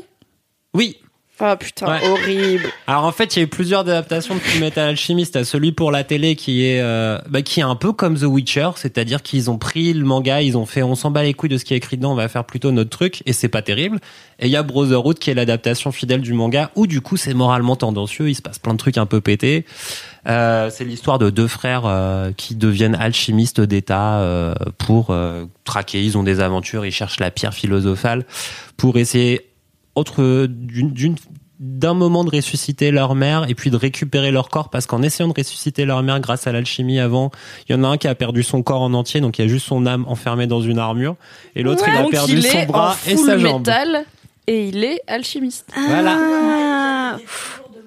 Euh, bah voilà, Full Metal Alchemy, ça m'a refait kiffer. Mais c'était pas BoJack Horseman? Et du coup, en fait, l'autre truc que j'ai vraiment kiffé sur Netflix, c'est la fin de BoJack Horseman. Alors BoJack Horseman, j'en ai non, c'est Monsieur Chaussette qui en avait parlé. Euh, je n'étais pas là à Non cet mais le épisode-là. loophole de connard, j'en ai pas déjà parlé, c'est monsieur Joseph qui en a Ça, ça devient vraiment l'embrouille des mini des kiffs et tout. Et donc BoJack Horseman se termine et c'est sans doute une des plus mauvaises nouvelles de l'année avec aussi la fin de euh, j'allais dire Six Under, de Orange is the New Black l'année dernière euh, sur Netflix. Moi, c'était mes deux séries Netflix préférées. Vraiment, je les tiens en super haute estime. J'ai surkiffé. Ah ouais, Orange is the New Black. Moi, alors, Al Kennedy, elle fait des gros yeux comme ça. Non, mais ça m'étonne. Ah si, c'était mes deux trucs préférés. BoJack se termine et c'est très triste. Et c'est très très très bien la fin de BoJack Horseman. Et à peu près toute la série est cool. C'est l'histoire d'un vieil acteur. Si on reprend au tout début, un vieil acteur qui est un cheval, qui s'appelle BoJack Horseman, qui est voicé par euh, Will Arnett, qui joue que des rôles pourris au cinéma de sidekick comique de merde, et qui a un rôle super deep profond euh, de, euh, de vieil acteur dépressif euh, qui tombe dans la drogue Rôle de et la composition du coup. Putain, moi je pensais que c'était drôle, BoJack Horseman. Eh ben c'est drôle. C'est le c'est drôle mais dépression. Ouais. Genre tu rigoles mais à la fin t'es quand même pas bien. Tu C'est vois, drôle t'es- dépressif. Ah ouais. Ou c'est dépressif marrant. D'accord. Il est triste, mais il lui arrive, il voit des trucs rigolos et du coup, il ah, bah, tu sais pas trop quoi. C'est ça qui est marrant. Encore une fois, c'est moralement tendancieux, c'est pété et tout ça. Mm. Et ce qui est rigolo, c'est qu'au fur et à mesure, à la base, la première saison, elle est vraiment très centrée autour de lui et des autres gens du show business qui côtoient. Et au fur et à mesure, chacun a sa propre vie. Et c'est une série comme j'aime bien où t'as pas vraiment une histoire, c'est juste les personnages, ils créent l'histoire. Mm. parce qu'il leur arrive et tout ça, c'est trop, c'est cool. Et t'as une vraie galerie de personnages à la fin. Et ce qui est cool, c'est que cette fin de saison, elle clôt vraiment l'arc de chacun des personnages qui sont tous très différents. T'as les loufoques, t'as les dépressifs, t'as euh, l'ex-agent de BoJack Horseman qui était aussi son ex-meuf, qui passe six saisons à en chier euh, pour son travail et qui passe les deux dernières saisons à en chier parce qu'elle a un enfant, un enfant porc épique parce qu'il mélange en fait les, les Ah. animaux et les, et les humains. Il y a plein de Est-ce blagues. que des fois euh, ils expliquent pourquoi, pourquoi quoi il y a des animaux? Non, il y a des animaux. Il faut, des fois, il faut laisser, là, à la porte, les doutes. C'est la suspension de crédibilité Oui, oui, Oui. oui, oui, oui, oui, Dès le oui, début. oui, oui, oui, Ça s'appelle. Bojack le cheval homme. Oui, oui, oui, oui, oui, Est-ce qu'il Voilà. est vraiment homme-cheval Genre, il a une tête de cheval et le reste en homme? C'est un cheval Oui. mais qui se tient sur deux pattes et il a des habits. D'accord. Mais Et à un moment, à la saison 3, il se balade dans le Nouveau-Mexique et il y a des chevaux sauvages qui courent. C'est fou ça. Et du coup, tu sais pas, est-ce qu'il y a des chevaux qui sont pas, du coup, qui sont, qui sont sauvages, ils sont pas encore. Pourquoi Mhm. Effectivement. Mystère, mystère. C'est comme Babar, tu sais, Babar, il a des, Ouais. des habits, mais quand il retourne dans, dans la forêt, c'est Oui, que oui, des oui, éléphants des sans habits. Et t'es là, habits, du ouais. coup, mais genre, ils sont nudistes, c'est quoi le délire? Pourquoi ils sont à quatre pattes et toi, t'es debout? Ouais. Tu sais pas, quoi. Mm, mm. Voilà, c'est un peu C'est pareil vrai, dans j'avais jamais repensé à Babar. Pourquoi? Et pourquoi Ou Taz dans alors- le Diable de Tasmanie, il est tout nu, il parle mal et toute sa famille, euh, ils ont des habits et ils parlent Bah, normalement? il est pas bien fini, c'est tout. Fini à la pas. Pourquoi Donald porte des vêtements que en haut, mais Oui. quand il se baigne, il met un short de bain Et pas en Exactement. haut. Tout à fait, ouais. Tellement de questions. D'ailleurs, en plus, et c'est vu que c'est un canard, il a pas vraiment besoin de bref. De short de bain. Oui, il va pas Bio. se mouiller, quoi, c'est un canard. Mhm. Mhm. Non, mais ça m'a toujours emmerdé qu'il y ait des animaux dans Bojack, donc je me disais peut-être maintenant que c'est fini, ils vont Et Mickey, expliquer, c'est Mais ça t'embêtait pas ailleurs? C'est que dans Euh, Bojack. en fait, j'aime, si globalement, j'aime pas les trucs où c'est des animaux humanoïdes pour aucune raison. Euh, voilà, c'est un petit blocage. Genre, euh, même quand j'étais gamine, mon daron il lisait des BD genre Canardo où c'est euh, un polar, mais le héros c'est un canard. Mais Ouais. là, c'est un monde où il y a que des animaux humanoïdes du coup. Mm. Et je suis là, ok, j'aime pas trop, mais ok. et dans BoJack, il y a les deux, et en fait, ça me perturbe que ce soit juste accepté qu'il y ait les deux et qu'ils interagissent pareil. Et je suis là. Ouais. C'est vraiment, j'ai un truc de cohérence, euh, mais ça doit faire partie de mon cerveau un peu fermé des fois, hein, mais je suis juste vraiment en mode. Décide-toi, pourquoi c'est un cheval et son pote c'est un chien, mais sa meuf c'est une meuf Ça m'énerve, Ouais. tu vois, ça Ouais, m'énerve. je Je peux pas rentrer dedans, ça m'énerve. Mais je pense oui. qu'à la base, ça devait être un truc un peu de catégorisation des personnages. Genre pour se dire, ok, je vais transmettre visuellement plus que si je dessine que des humains ou juste des machins, oui, je je vais leur bien, adresser oui. ce truc-là. Et au fur et à mesure, il en a, ils en ont fait plein de blagues sur les types d'animaux que c'était. Genre son meilleur ami qui est un chien, il est tout le temps super content, il est tout le temps joyeux. C'est le la- Labrador là. Comment il C'est s'appelle le labrador jaune, Monsieur Peanut Butter. Ah oui, on l'adore. Il est très con. C'est un Très bon con, nom de chien. bien. Et du coup, c'est assez marrant aussi la toute la dernière saison euh, parce que en fait, c'est ça fait presque une sorte de d'Hollywood post MeToo où t'as plein euh, t'as plein de trucs que BoJack il a fait dans les saisons d'avant qui recommencent à s'accumuler euh, sur euh, lui. Et euh, donc sans spoiler la saison, du coup, il lui arrive euh, c'est un, moment où genre il espère il trouve un petit peu je sais pas sa, sa, sa sagesse dans sa vieillesse, il accepte d'être vieux, il arrête de se teindre les cheveux. On. Et euh, en fait, sur la deuxième partie de la sixième saison, ça se repète la gueule parce que son passé le rattrape. Et je trouve que c'est à la fois super bien traité parce que en fait, euh, ça le rattrape pour de vrai. Il lui arrive plein de plein de Mhm. merde qui réussit pas à décortiquer. En même temps, ça se fout un peu de la gueule de Hollywood et des fausses confessions euh, machin des gens, des acteurs et tout. Et je trouve que c'est assez bien amené, assez bien pointu et que ça reste euh, une vision un un peu douce amère de tout ça in fine, mais euh, plutôt euh, positive et assez bienveillante sur les gens qui restent autour, qui sont aussi talentueux que ce cheval qui est cramé. Et en fait, eux, eh ben, euh, il a passé six saisons quasiment à leur bouffer un peu le cerveau, à, leur, euh, à, à les déstabiliser. Et eux, ils finissent par un petit peu par s'en tirer. Et lui, il s'en tire un petit peu différemment. Mais je trouve que c'est une assez belle histoire et qui est très, très, très rattachée à notre société sur les dernières saisons. Et ça vaut vraiment le coup de voir ça. 20 minutes par épisode, pas beaucoup, pas long, hein, pas cher.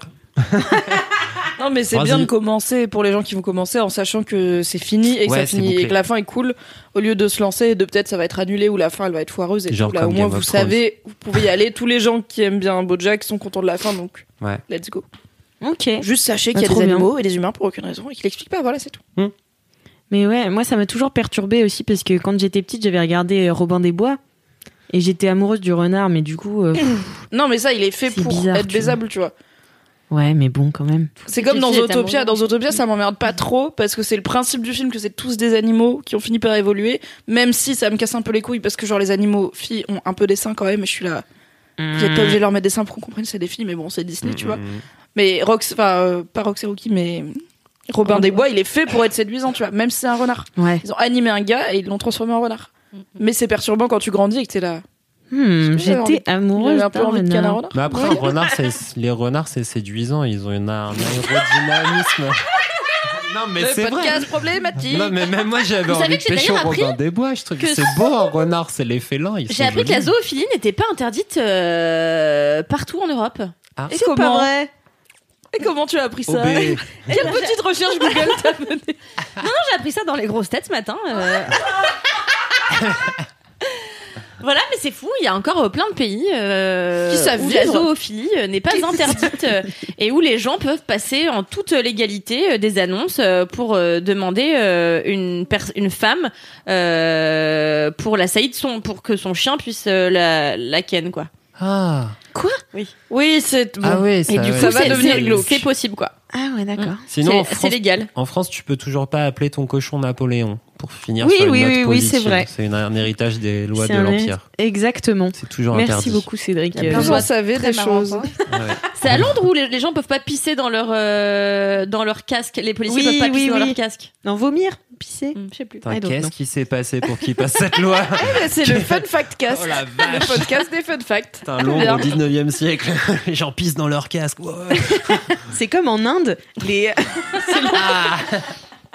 non, j'en ai juste une dernière. En Inde, euh, quand tu veux euh, faire passer ton permis, être examinateur de, de, de permis de conduire, il faut que tu aies de belles dents. Voilà.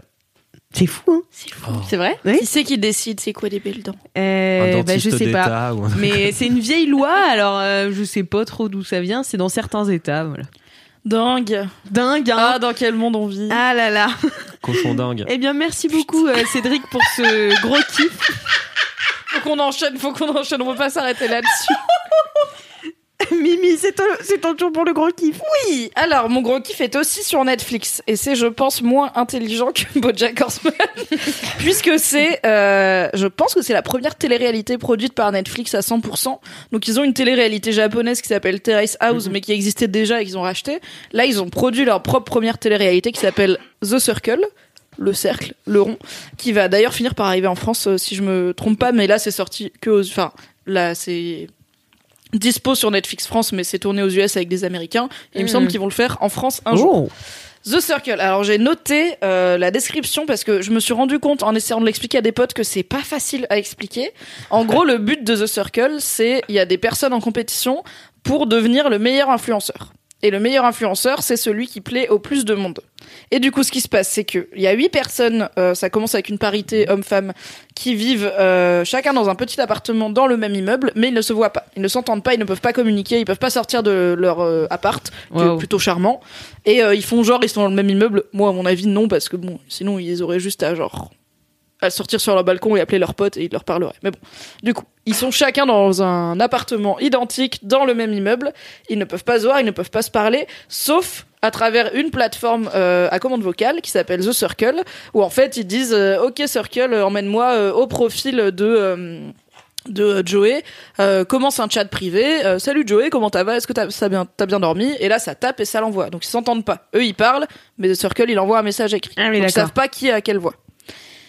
Ils, ils ont chacun un profil, donc où ils commencent en mettant une seule photo choisie parmi leurs photos qu'ils ont amenées avec eux, enfin numérique bien sûr, euh, leur âge, leur euh, statut, euh, genre est-ce qu'ils sont célib ou pas? Tout le monde met célib de ouf Ouais. et une petite bio. Donc en gros, ils créent leur profil et ensuite ils peuvent accéder au profil de chacun. Il y a à la fois des groupes chat, des messages privés et euh, t'as des petits jeux pour apprendre à mieux se connaître ou pour foutre la merde entre les personnes dans le Les circle. problèmes. les problèmes de ouf.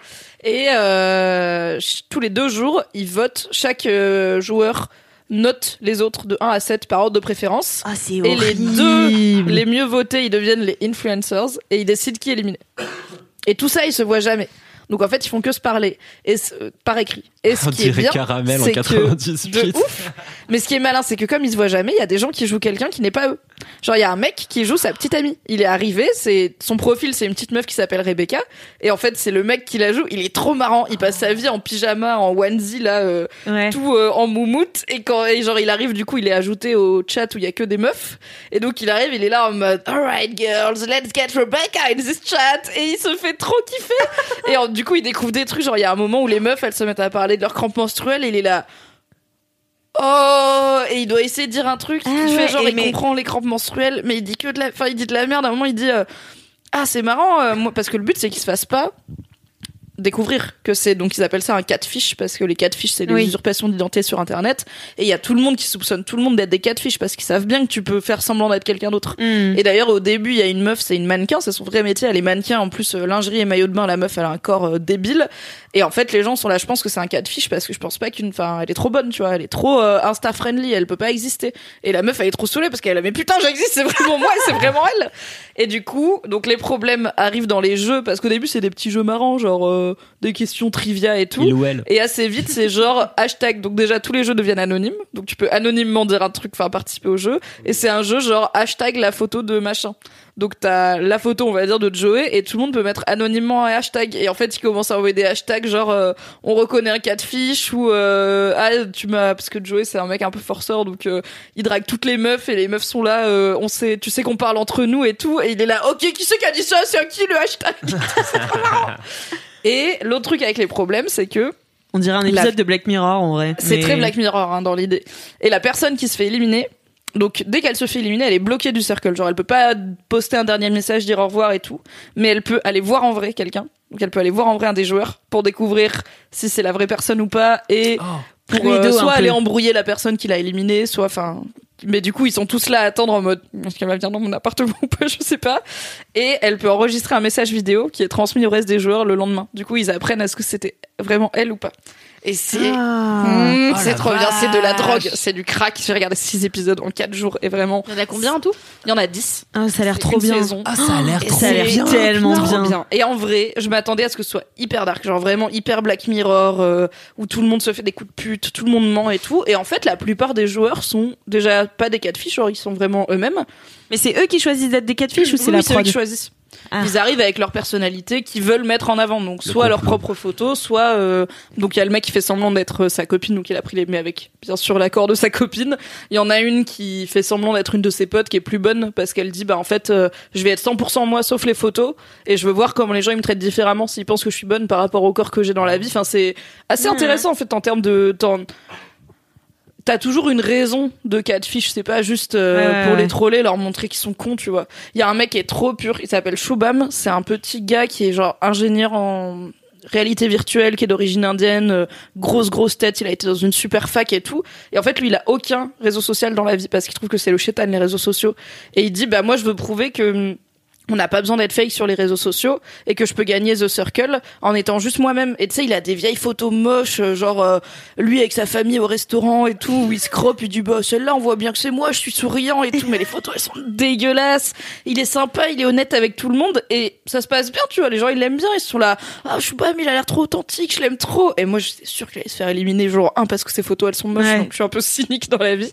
Et en fait c'est mignon parce que la plupart des gens sont eux-mêmes, ils créent des vraies relations, enfin dans les groupes chat parce qu'ils sont vraiment tout seuls dans l'appart. Et en fait ils Ouais. ont pas grand chose, ils ont pas À la télé, ils ont pas internet, ils ont chacun pu amener un ou deux objets euh, perso pour leur rappeler chez eux. Bon après ça dure pas très longtemps puisque tous les deux jours il y a une élimination. Donc au final euh, ça va, tu restes pas euh, quatre mois quoi. Mais bon voilà, ils s'emmerdent Ah un peu, ils se sentent un peu seuls, ils peuvent pas contacter leurs proches et du coup ils font des petits groupes chat, ils parlent, ils sont ils se font des copains et des fois genre euh, bah leurs copains c'est pas du tout les gens qui pensent Ah, que c'est. c'est Mais ils sont quand même en mode oh non, je me sens un peu mal maintenant d'avoir dit que j'étais une meuf alors que non.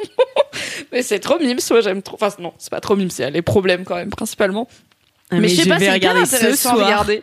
C'est clair. C'est ça a un vrai côté. Je pensais que ce serait plus nihiliste, voilà, plus euh, misanthrope que ça. Au final, la plupart des gens sont sympas. Et il y a l'autre, le dernier aspect que je trouve fascinant, c'est en fait, ils c'est comme s'ils tapaient mais sauf qu'ils parlent. Et du coup, des fois ils envoient donc ils dictent et des fois ils envoient genre euh, oh bah tape euh, MDR, je suis plié de rire. Ils sont pas du tout pliés de rire dans la vie, tu vois. Ils sont juste genre comme ça sur leur canapé. Et mais ça fait pas hypocrite parce que c'est comme ça qu'on parle sur internet et en fait effectivement quand t'es toute seule, le rire c'est communicatif. C'est rare que tu rigoles euh, pour de vrai à part le fameux Joey qui est un genre de d'italien de New York hyper grande gueule qui se tape des barres, il passe sa vie à hurler sur The Circle et à se taper des barres donc je l'aime trop. Et euh, en fait, ça montre aussi que, en fait, oui, on, comment dire ça? On n'a pas la tête de l'expression, qu'on, de l'émotion qu'on est en train de transmettre à l'écrit, mais ça veut pas dire qu'on la ressent pas. C'est juste qu'on Ouais, la ressent ouais. discrètement parce qu'on est tout seul et on n'a rien à communiquer. Mais quand ils disent euh, oh là là, je suis mort de rire, ils sont amusés. C'est juste qu'ils sont, Mm. ou alors. Ils font genre les problèmes, tu vois. Ils sont là, ah, mort de rire. C'est intéressant que t'aies posé cette question. Et t'es là, ok, alright. Donc voilà, j'aime j'aime bien. C'est Ok. euh, plaisir coupable, mais j'essaye de le spinner en mode non, mais ça fait un peu réfléchir, tu vois. Bravo Mimi, c'est ce qu'on essaie toutes de faire quand je regarde les Marseillais. Le 17 février, retrouvez les Marseillais aux Caraïbes. On est sponsor ou pas? W9, genre. J'ai tellement hâte. J'ai tellement hâte. On n'en peut plus, elle m'a obligé l'autre jour à sortir de l'entreprise pour aller dans le couloir pour regarder le teaser de 3 minutes. Mais vous pouvez le faire dans l'entreprise, ça. C'était notre faire petite une pause. Ah bah oui, bah, très bien. C'est une bonne pause. Ah mais oui, je suis sortie, vous étiez en train de glousser devant la porte avec un téléphone. Je suis qu'est-ce qu'il fout Regarde des Ouais, c'est parce que peut-être euh, Julien et Manon vont divorcer. Mais bon, bref. Choc. Ça fera l'objet d'autres LMK sans doute en février. J'ai hâte. Voilà, Bah, trop donc c'est cool. The Circle sur Netflix. Trop bien. euh, c'est vachement trouvais que cool. ça avait l'air horrible. J'avais relayé, je me souviens, pour dire que ça arrivait en France ou je sais plus Ouais. quoi, mais on en avait déjà Mais parce que parlé le sur pitch, il est horrible. Hein. Ouais, le, le pitch, ils sont enfermés et ils doivent percer sur les réseaux sociaux. Enfin, c'est vraiment. ça a l'air Tu te dis ça va être les pires facettes de l'être humain et au final en tout cas dans cette saison les candidats qu'ils ont pris sont pas et en fait c'est limite ceux qui c'est pas ceux qui sont le plus insta friendly qui sont désagréables genre il y a un mec je vais pas en dire trop mais en gros il y a un mec qui a un physique euh, banal un peu chubby euh, il a 35 ans voilà. Il est pas moche mais il est il est pas spécialement euh, insta friendly on va dire qui décide de jouer le rôle d'un mec hyper gaulé.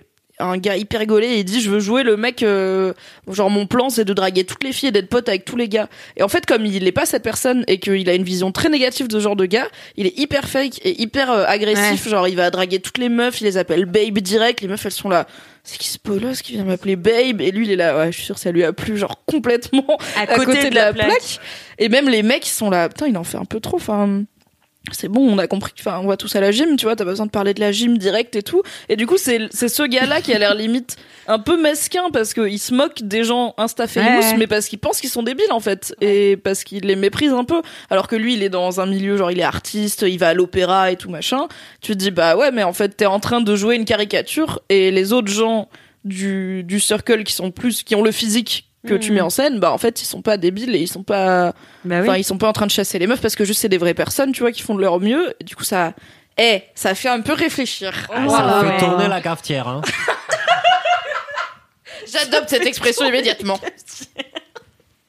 Et on fait tourner les cafetières. Je savais que ça allait en arriver là. Le regard d'une femme qui a espéré, mais contre toute attente. Bah merci beaucoup Mimi, moi Ouais. fait vraiment j'ai trop envie de le regarder ce soir genre N'hésite pas à me live commenter Ouais, par sûr. SMS ou quoi, parce que c'est ma passion. Dis-moi tes préf et tout. J'ai trop hâte. À toi Kalindi, c'est quoi ton gros kiff? Moi, mon gros kiff, je suis trop contente. C'est vraiment un gros, gros, gros kiff. Euh, avant-hier, j'ai enfin été voir le spectacle, le nouveau spectacle d'Edouard Baird.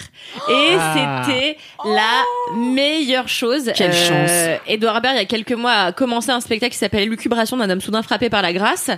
Très Edouard Baird. Tellement Euh, Edouard Baird, ce titre. Au théâtre Saint-Antoine à Paris, c'est-à-dire à 6 minutes de notre travail. Ouais. Et en fait, euh, le spectacle s'est arrêté, puis il a repris, euh, voilà. Et donc là, il reprend, je pense, pour deux mois, un truc comme ça, et il va se réarrêter, euh, normal, quoi.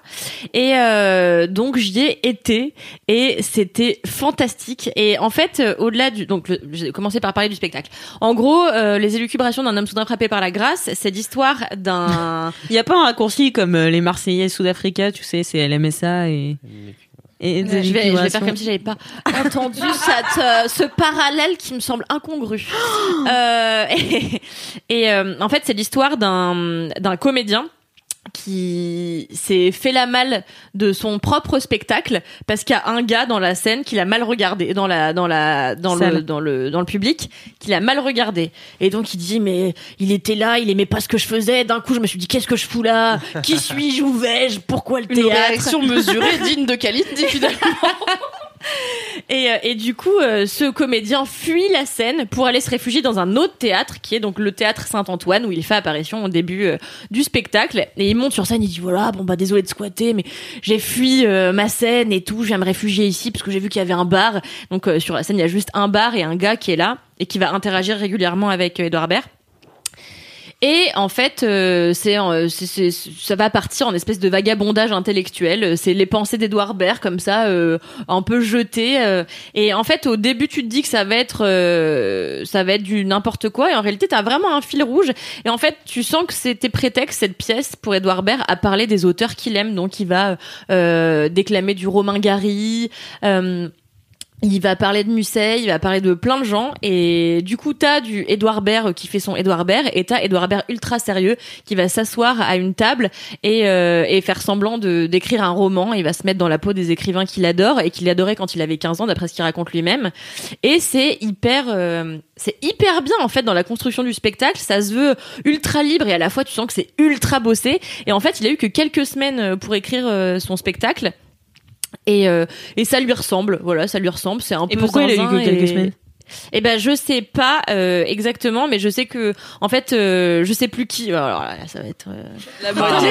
les J'avais- infos j'avais pris des notes, ici. attendez. On ne sait pas. Mais il a été missionné d'écrire ce spectacle en fait et il s'est dit bah tiens je vais essayer de le faire. euh, Missionné a- Je sais pas putain de merde pourquoi tu me poses des Quelqu'un l'a obligé. et donc ça donne les élucubrations d'un homme soudain fra- frappé par la grâce. C'est c'est aussi drôle que c'est euh, déstabilisant et que c'est triste. Il y a des moments où j'ai eu, enfin pas triste mais ultra euh, émouvant. Il y a eu plein de passages où j'ai eu les larmes aux yeux parce qu'en fait. Il se raconte lui, mais ce qu'il raconte c'est finalement assez universel. Il parle de ses angoisses euh, et je savais pas qu'Edouard Baird était un personnage aussi angoissé. Genre il y a un, Moi, ça a un- m'étonne pas du tout. Ah ouais, c'est écrit é- sur son non, front. mais c'est peu étonnant, mais si tu veux, c'est pas un truc qu'il exprime ni à la radio, ni dans ses films. En général, il y a des personnages assez désabusés. Mais là, tu vois, il, enfin, il balance des bribes de euh, je suis quelqu'un de dépressif, tu vois. Et il y a un gimmick qui revient tout le temps dans le spectacle, c'est le téléphone. Et un téléphone qui sonne et il décroche, en fait, c'est censé être un faux téléphone. Et pourtant, il y a toujours vraiment quelqu'un au bout du fil. Enfin, c'est complètement con. et, euh, et en fait, à un moment donné, il décroche le téléphone et il dit Mais personne ne va bien, monsieur personne Et c'est très drôle parce que c'est vrai, personne ne va vraiment bien. C'est le moment super euh, positif de ce podcast. Mais euh, non, donc en fait, t'as des passages, ça commence par être ultra drôle, comme Edouard Baird sait si bien l'être, et ça tombe dans le dans les grosses réflexions intellectuelles et existentielles. Ça redevient drôle, et en plus, il parle de plein d'auteurs que j'adore et que j'aimais beaucoup quand j'étais jeune, donc ça m'a particulièrement euh, touchée. Et en fait, euh, ça faisait longtemps que j'avais pas été au théâtre. La dernière fois, c'était l'année dernière où j'avais vu deux pièces Edmond qui avait été euh, primé, qui avait eu un milliard de Molière, et j'avais vu surtout le Cyrano de Bergerac de Toreton, qui est un comédien que j'adore. Il pourrait réciter le bottin euh, que j'irai quand même au théâtre. Et euh, en fait, ce Cyrano de Bergerac durait trois heures et demie. Il avait transposé l'intrigue dans un euh, asile psychiatrique. C'était hyper intéressant. C'était franchement dingo. Et ça faisait donc presque un an et demi, je crois que j'avais pas foutu les pieds au théâtre, alors que c'est un endroit où j'allais tout le temps quand j'étais gamine. Ma mère m'emmenait tous les dimanches. On allait au kiosque à la Madeleine à Paris. Euh, c'est un endroit où on peut avoir des places à pas cher au dernier moment. Et, euh, et ma mère, euh, qui est une passionnée de théâtre et une ancienne comédienne, m'a traînée dans tous les théâtres parisiens, dans toutes les bouffes parisiennes et tout. Et c'était vraiment une passion que je partageais avec elle. Donc euh, le fait de me rendre compte que ça m'avait manqué, ça m'a vraiment fait un truc. Genre hier, quand euh, quand euh, ça a commencé, mais surtout quand ça a terminé, je me suis dit waouh, c'est un rendez-vous euh, culturel qui m'avait carrément manqué. C'est-à-dire qu'à force de faire, euh, enfin, d'aller au cinéma parce que c'est mon travail, j'ai complètement oublié que ce que je préférais c'était le, le spectacle vivant, quoi. Et euh, et du coup vraiment, euh, avant-hier c'était c'était ultra fort et j'étais trop contente parce qu'à un moment il parle de Guignol et ça m'a rappelé euh, que Guignol donc c'est un spectacle de marionnettes euh, et vous tout le monde connaît T'as les globalement. rêves de plus en plus fraîches. hein, Ouais. MK, là, vraiment. Mais oui, parce que je vais vous parler de mon enfance. Et ça m'a rappelé que quand j'étais petite, et donc j'ai pleuré à ce moment-là euh, pendant le spectacle, ça m'a rappelé que quand j'étais petite, pour mes 4 ans, ma mère, elle m'avait emmené comme tous les dimanches euh, voir Guignol. Et elle avait emmené toutes mes copines. Et en fait, euh, on s'était assises et tout, le spectacle avait commencé. Et là, Toto, il venait euh, sur scène et disait « Alors aujourd'hui, c'est l'anniversaire de Nicolas et de Kalindi. » Et j'étais là. Mais comment il le sait?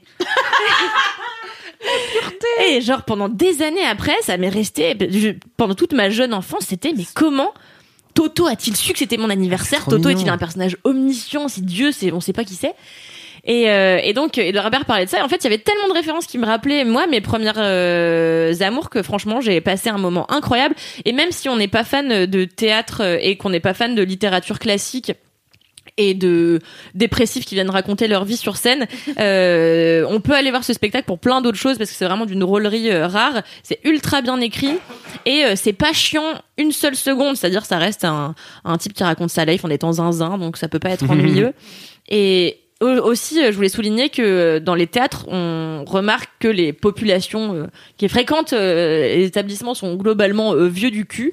Et euh, moi, c'est ce que j'ai tout le temps à ma mère quand j'étais petite. Je disais putain, mais il y a que des vieux. Elle me disait mais oui, parce que enfin. En vrai, les gens, ils emmènent pas leurs enfants euh, petits au théâtre, tu vois.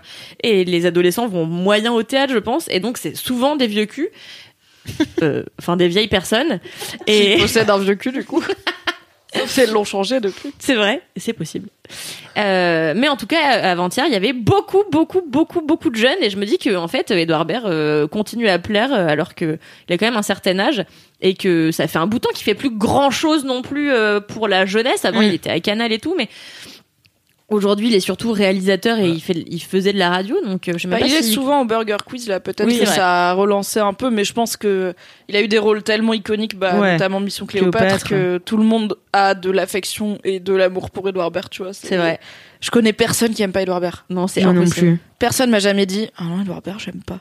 Ouais, c'est impossible. Si, je sais pas, ça doit être un, c'est c'est très français quoi. C'est tu peux pas ne pas aimer Edouard Baird. Non, C'est vrai. il est Ne adorable. m'envoyez pas de DM si vous n'aimez pas Edouard Baird, ça ne m'intéresse pas comme information. Aimez Edouard. Baird. Mais, euh, mais moi, je suis hyper jalouse de toi, Kalindi. Voilà. Mais je sais que tu peux t'acheter juste- une place. Hein. Bah ouais, mais euh, il me semble qu'elles sont assez chères. Non, en vrai, franchement, ça va. C'est des places de théâtre. euh, c'est un investissement, tu vois. euh, les places, je crois, elles commencent euh, autour de 35 euros, je crois, ou Mhm. 40, je sais plus. Ah, mais oui, je mais le problème, c'est que c'est des à 50. strapontins, donc euh, c'est un peu chiant. Ou alors, t'es en corbeille, mais quatrième euh, étage. Donc c'est un peu relou. Pour des bonnes places, il faut compter entre 50 et 80 balles, je crois. euh, donc ça commence à faire un peu un petit budget, mais en réalité, c'est le prix d'un spectacle. euh, j'allais dire, on est à une semaine de la Saint-Valentin. T'as une semaine pour te trouver un gars.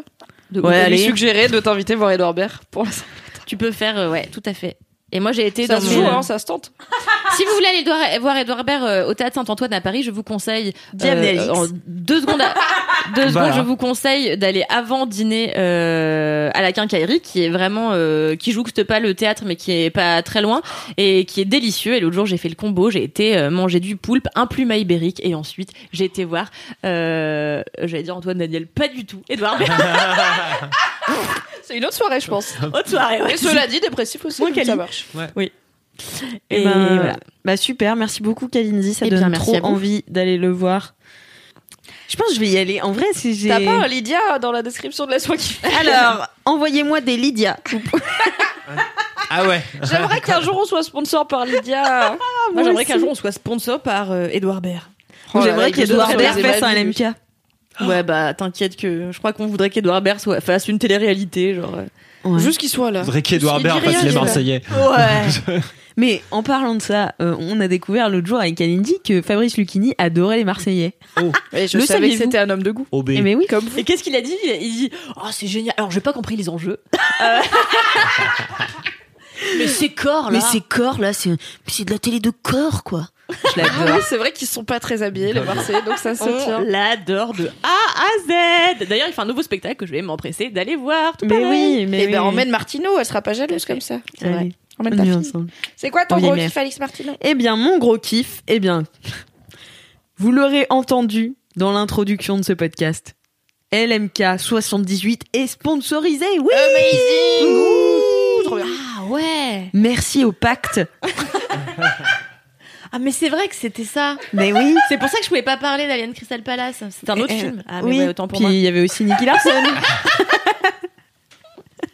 Ça faisait beaucoup de films. Ça. Merci le pacte de, de soutenir LMK.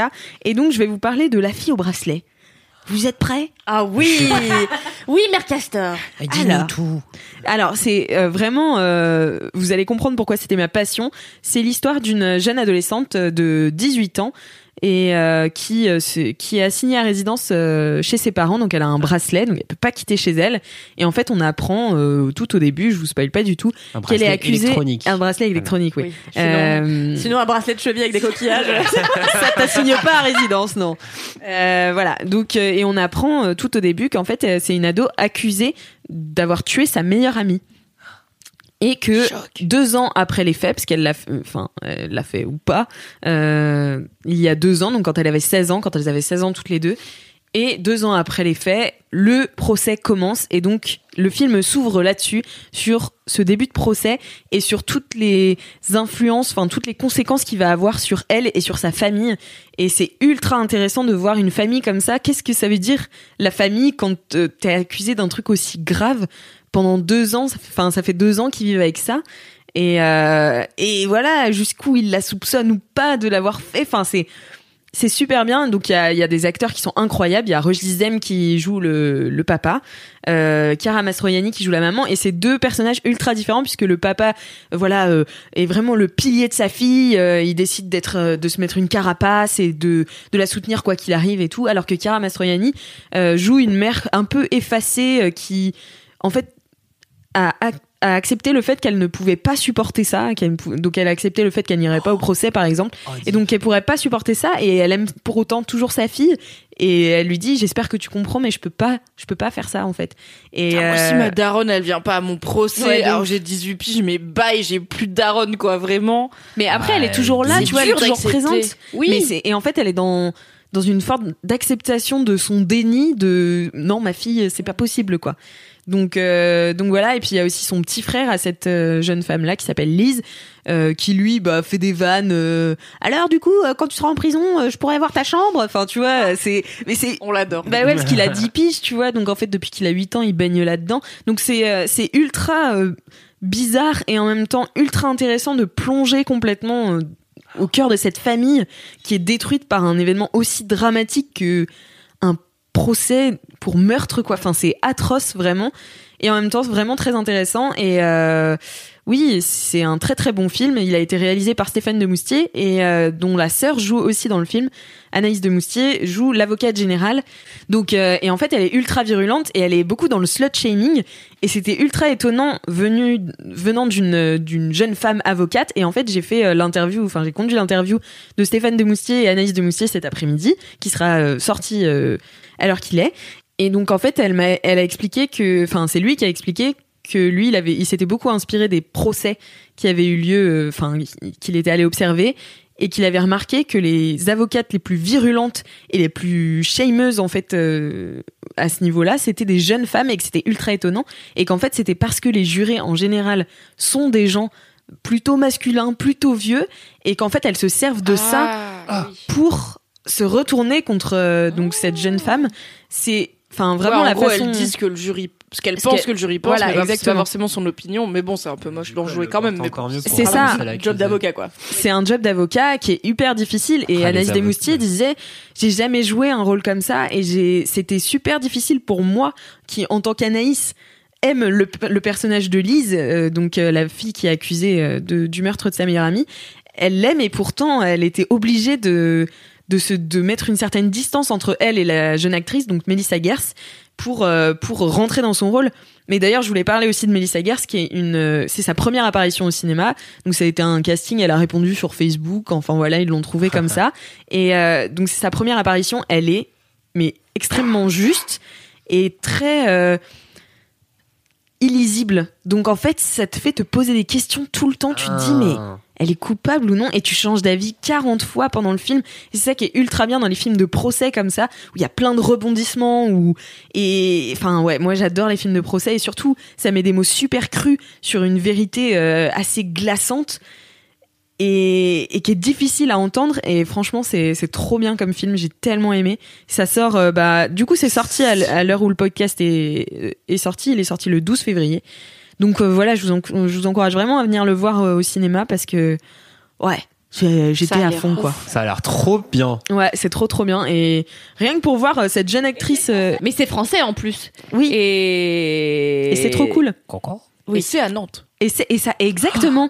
Ça se passe à Nantes. Alors, moi qui suis euh, habituée aux films parisiens et nantaises, bon, bah maintenant, je commence à reconnaître Paris et tout dans les films, donc ça me fait plaisir. Je me dis, ah, je suis déjà pas. Le Sacré-Cœur et tout, c'est bon. Non, mais, non, mais tu sais, certaines rues, tu fais. truc pointu au front par la Mais non, mais tu sais, certaines rues que tu reconnais, tu fais, ah, ils ont tourné là, oui, j'ai un bar à côté, tu vois. Notre-Dame, mais ça euh, a changé. Et là, en fait, le film, euh, donc, euh, à un moment, ils se rendent au, au- au palais de justice Et là, je me dis, mais c'est le palais de justice de Nantes, parce qu'en fait, le palais de justice euh, nantais est super particulier. Et d'ailleurs, c'est pour ça que le, le réalisateur euh, Stéphane de Moustier l'a choisi. Je lui ai demandé, hein, il me l'a dit. Euh, En tant que Tu l'as pas inventé cette info. non, je l'ai pas du tout inventé, parce qu'en fait, c'est un, c'est un palais très moderne. Euh, très haut, très noir, et à l'intérieur tout est rouge, et donc ça donne un côté euh, super moderne euh, et beaucoup de profondeur et de caractère au film. Et de, dra- de drame aussi. Et de attends, drama, J'avoue, l'architecte, il était là. Personne va être serein ici anyway. Ouais. Autant y aller à fond. On va pas les apaiser, tu vois. C'est noir et rouge. Ouais, Le c'est juge ça. Claude Frollo, quoi, qui règne sur Non, mais c'est ultra impressionnant et c'est un magnifique palais de justice. Et euh, je l'ai reconnu tout de suite dans le film. J'ai fait quoi? Ils sont à Nantes? Et alors là, Mais bon toi, bah t'es allé au palais de justice de Nantes. Bah c'est sur l'île de. Nantes. Ah. Et donc euh, à- sur l'île de Nantes, il y a mes bars préférés.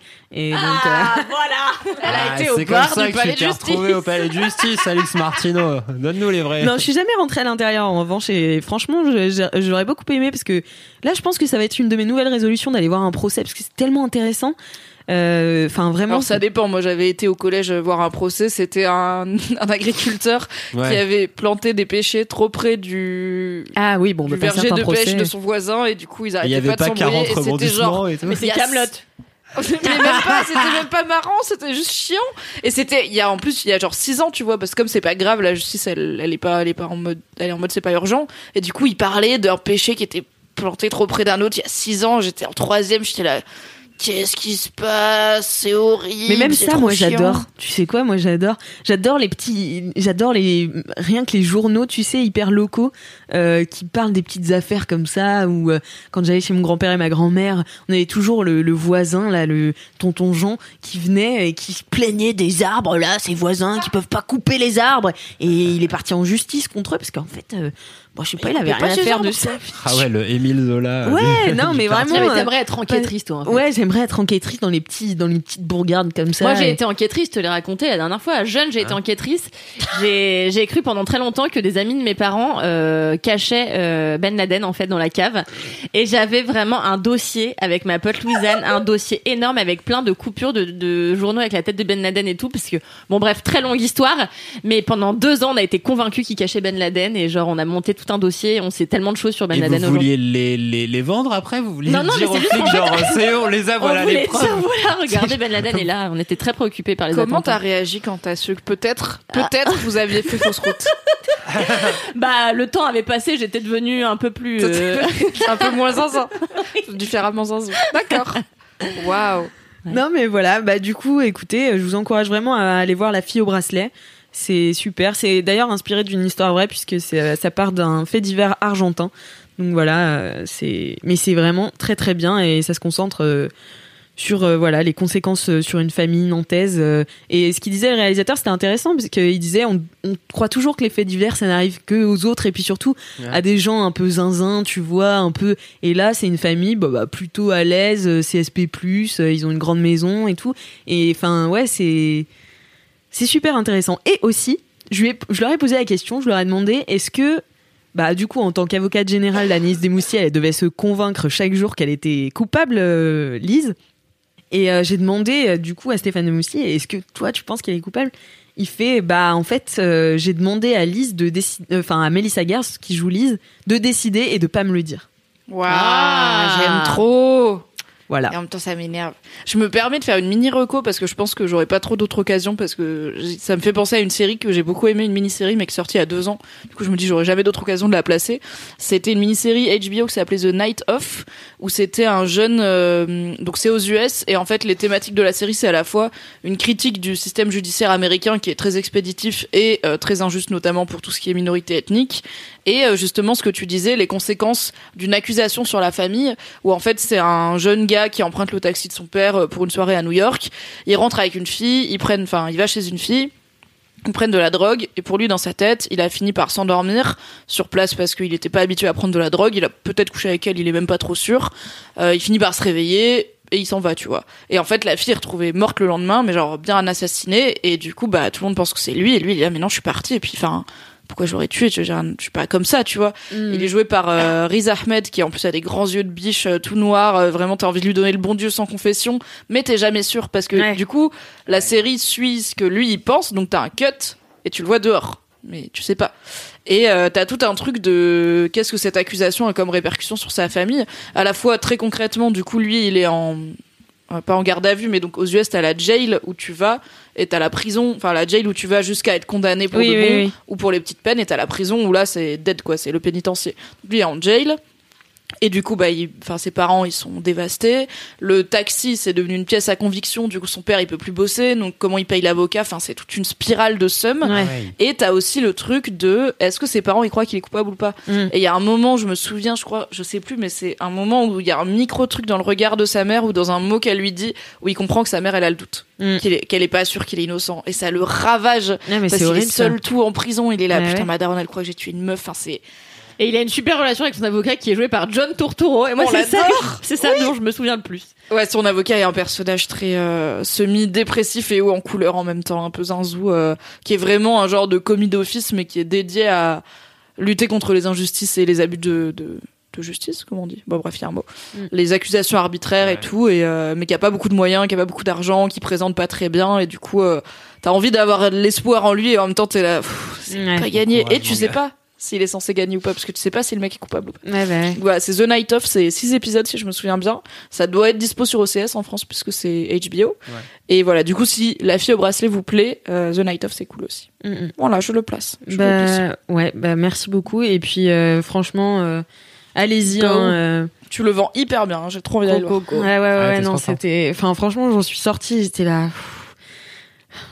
Bon, si, euh, si vous allez le voir, les LM Crado, venez en DM me voir après sur Instagram pour Ah, t'as parler. ce truc de j'ai trop besoin d'en parler avec des gens Ouais. personne Ouais. l'a vu. Mais pour parler euh, de la dernière scène, j'ai trop besoin d'en parler. Donc euh, voilà. Oh, venez, venez me parler, pitié. Voilà. Eh bien, écoutez, c'est la fin de ce podcast. Et oui, Et, Et invitez-la oui, au déjà. théâtre. Euh, c'est déjà la fin de ce podcast. Merci au pacte de nous avoir soutenus dans cet à fait. épisode. Merci le pacte. Et Merci le pacte. euh, merci à vous, cher LM Crado, d'être resté jusqu'à la fin. Merci à vous aussi, la brigade du kiff, d'être resté jusqu'à la fin. Et, euh, et puis. Ça fait longtemps que personne s'est barré manger un ramen en plein milieu du truc. je l'ai fait une fois, Kalindi, ok. Ça fait littéralement depuis l'épisode 2. Et euh, voilà, n'hésitez pas à aller mettre euh, vos vides bolos euh, sur Apple Podcast, toujours en mettant 5 étoiles, à m'envoyer des jingles, des Oui, dédicaces les audio. jingles, j'en veux plus de ces longs moments. Voilà, c'est long, euh, c'est peu agréable. Envoyez-nous les vôtres. Vous êtes si doués. Kalindi a envie de faire pipi, donc je vais abréger cette fin. En attendant la semaine prochaine. Tout, tout, tout, tout, je vais faire pipi. Eh, j'étais tellement déconcentrée, j'ai failli le dire. Oh Un jour, par surprise, vous m'aurez.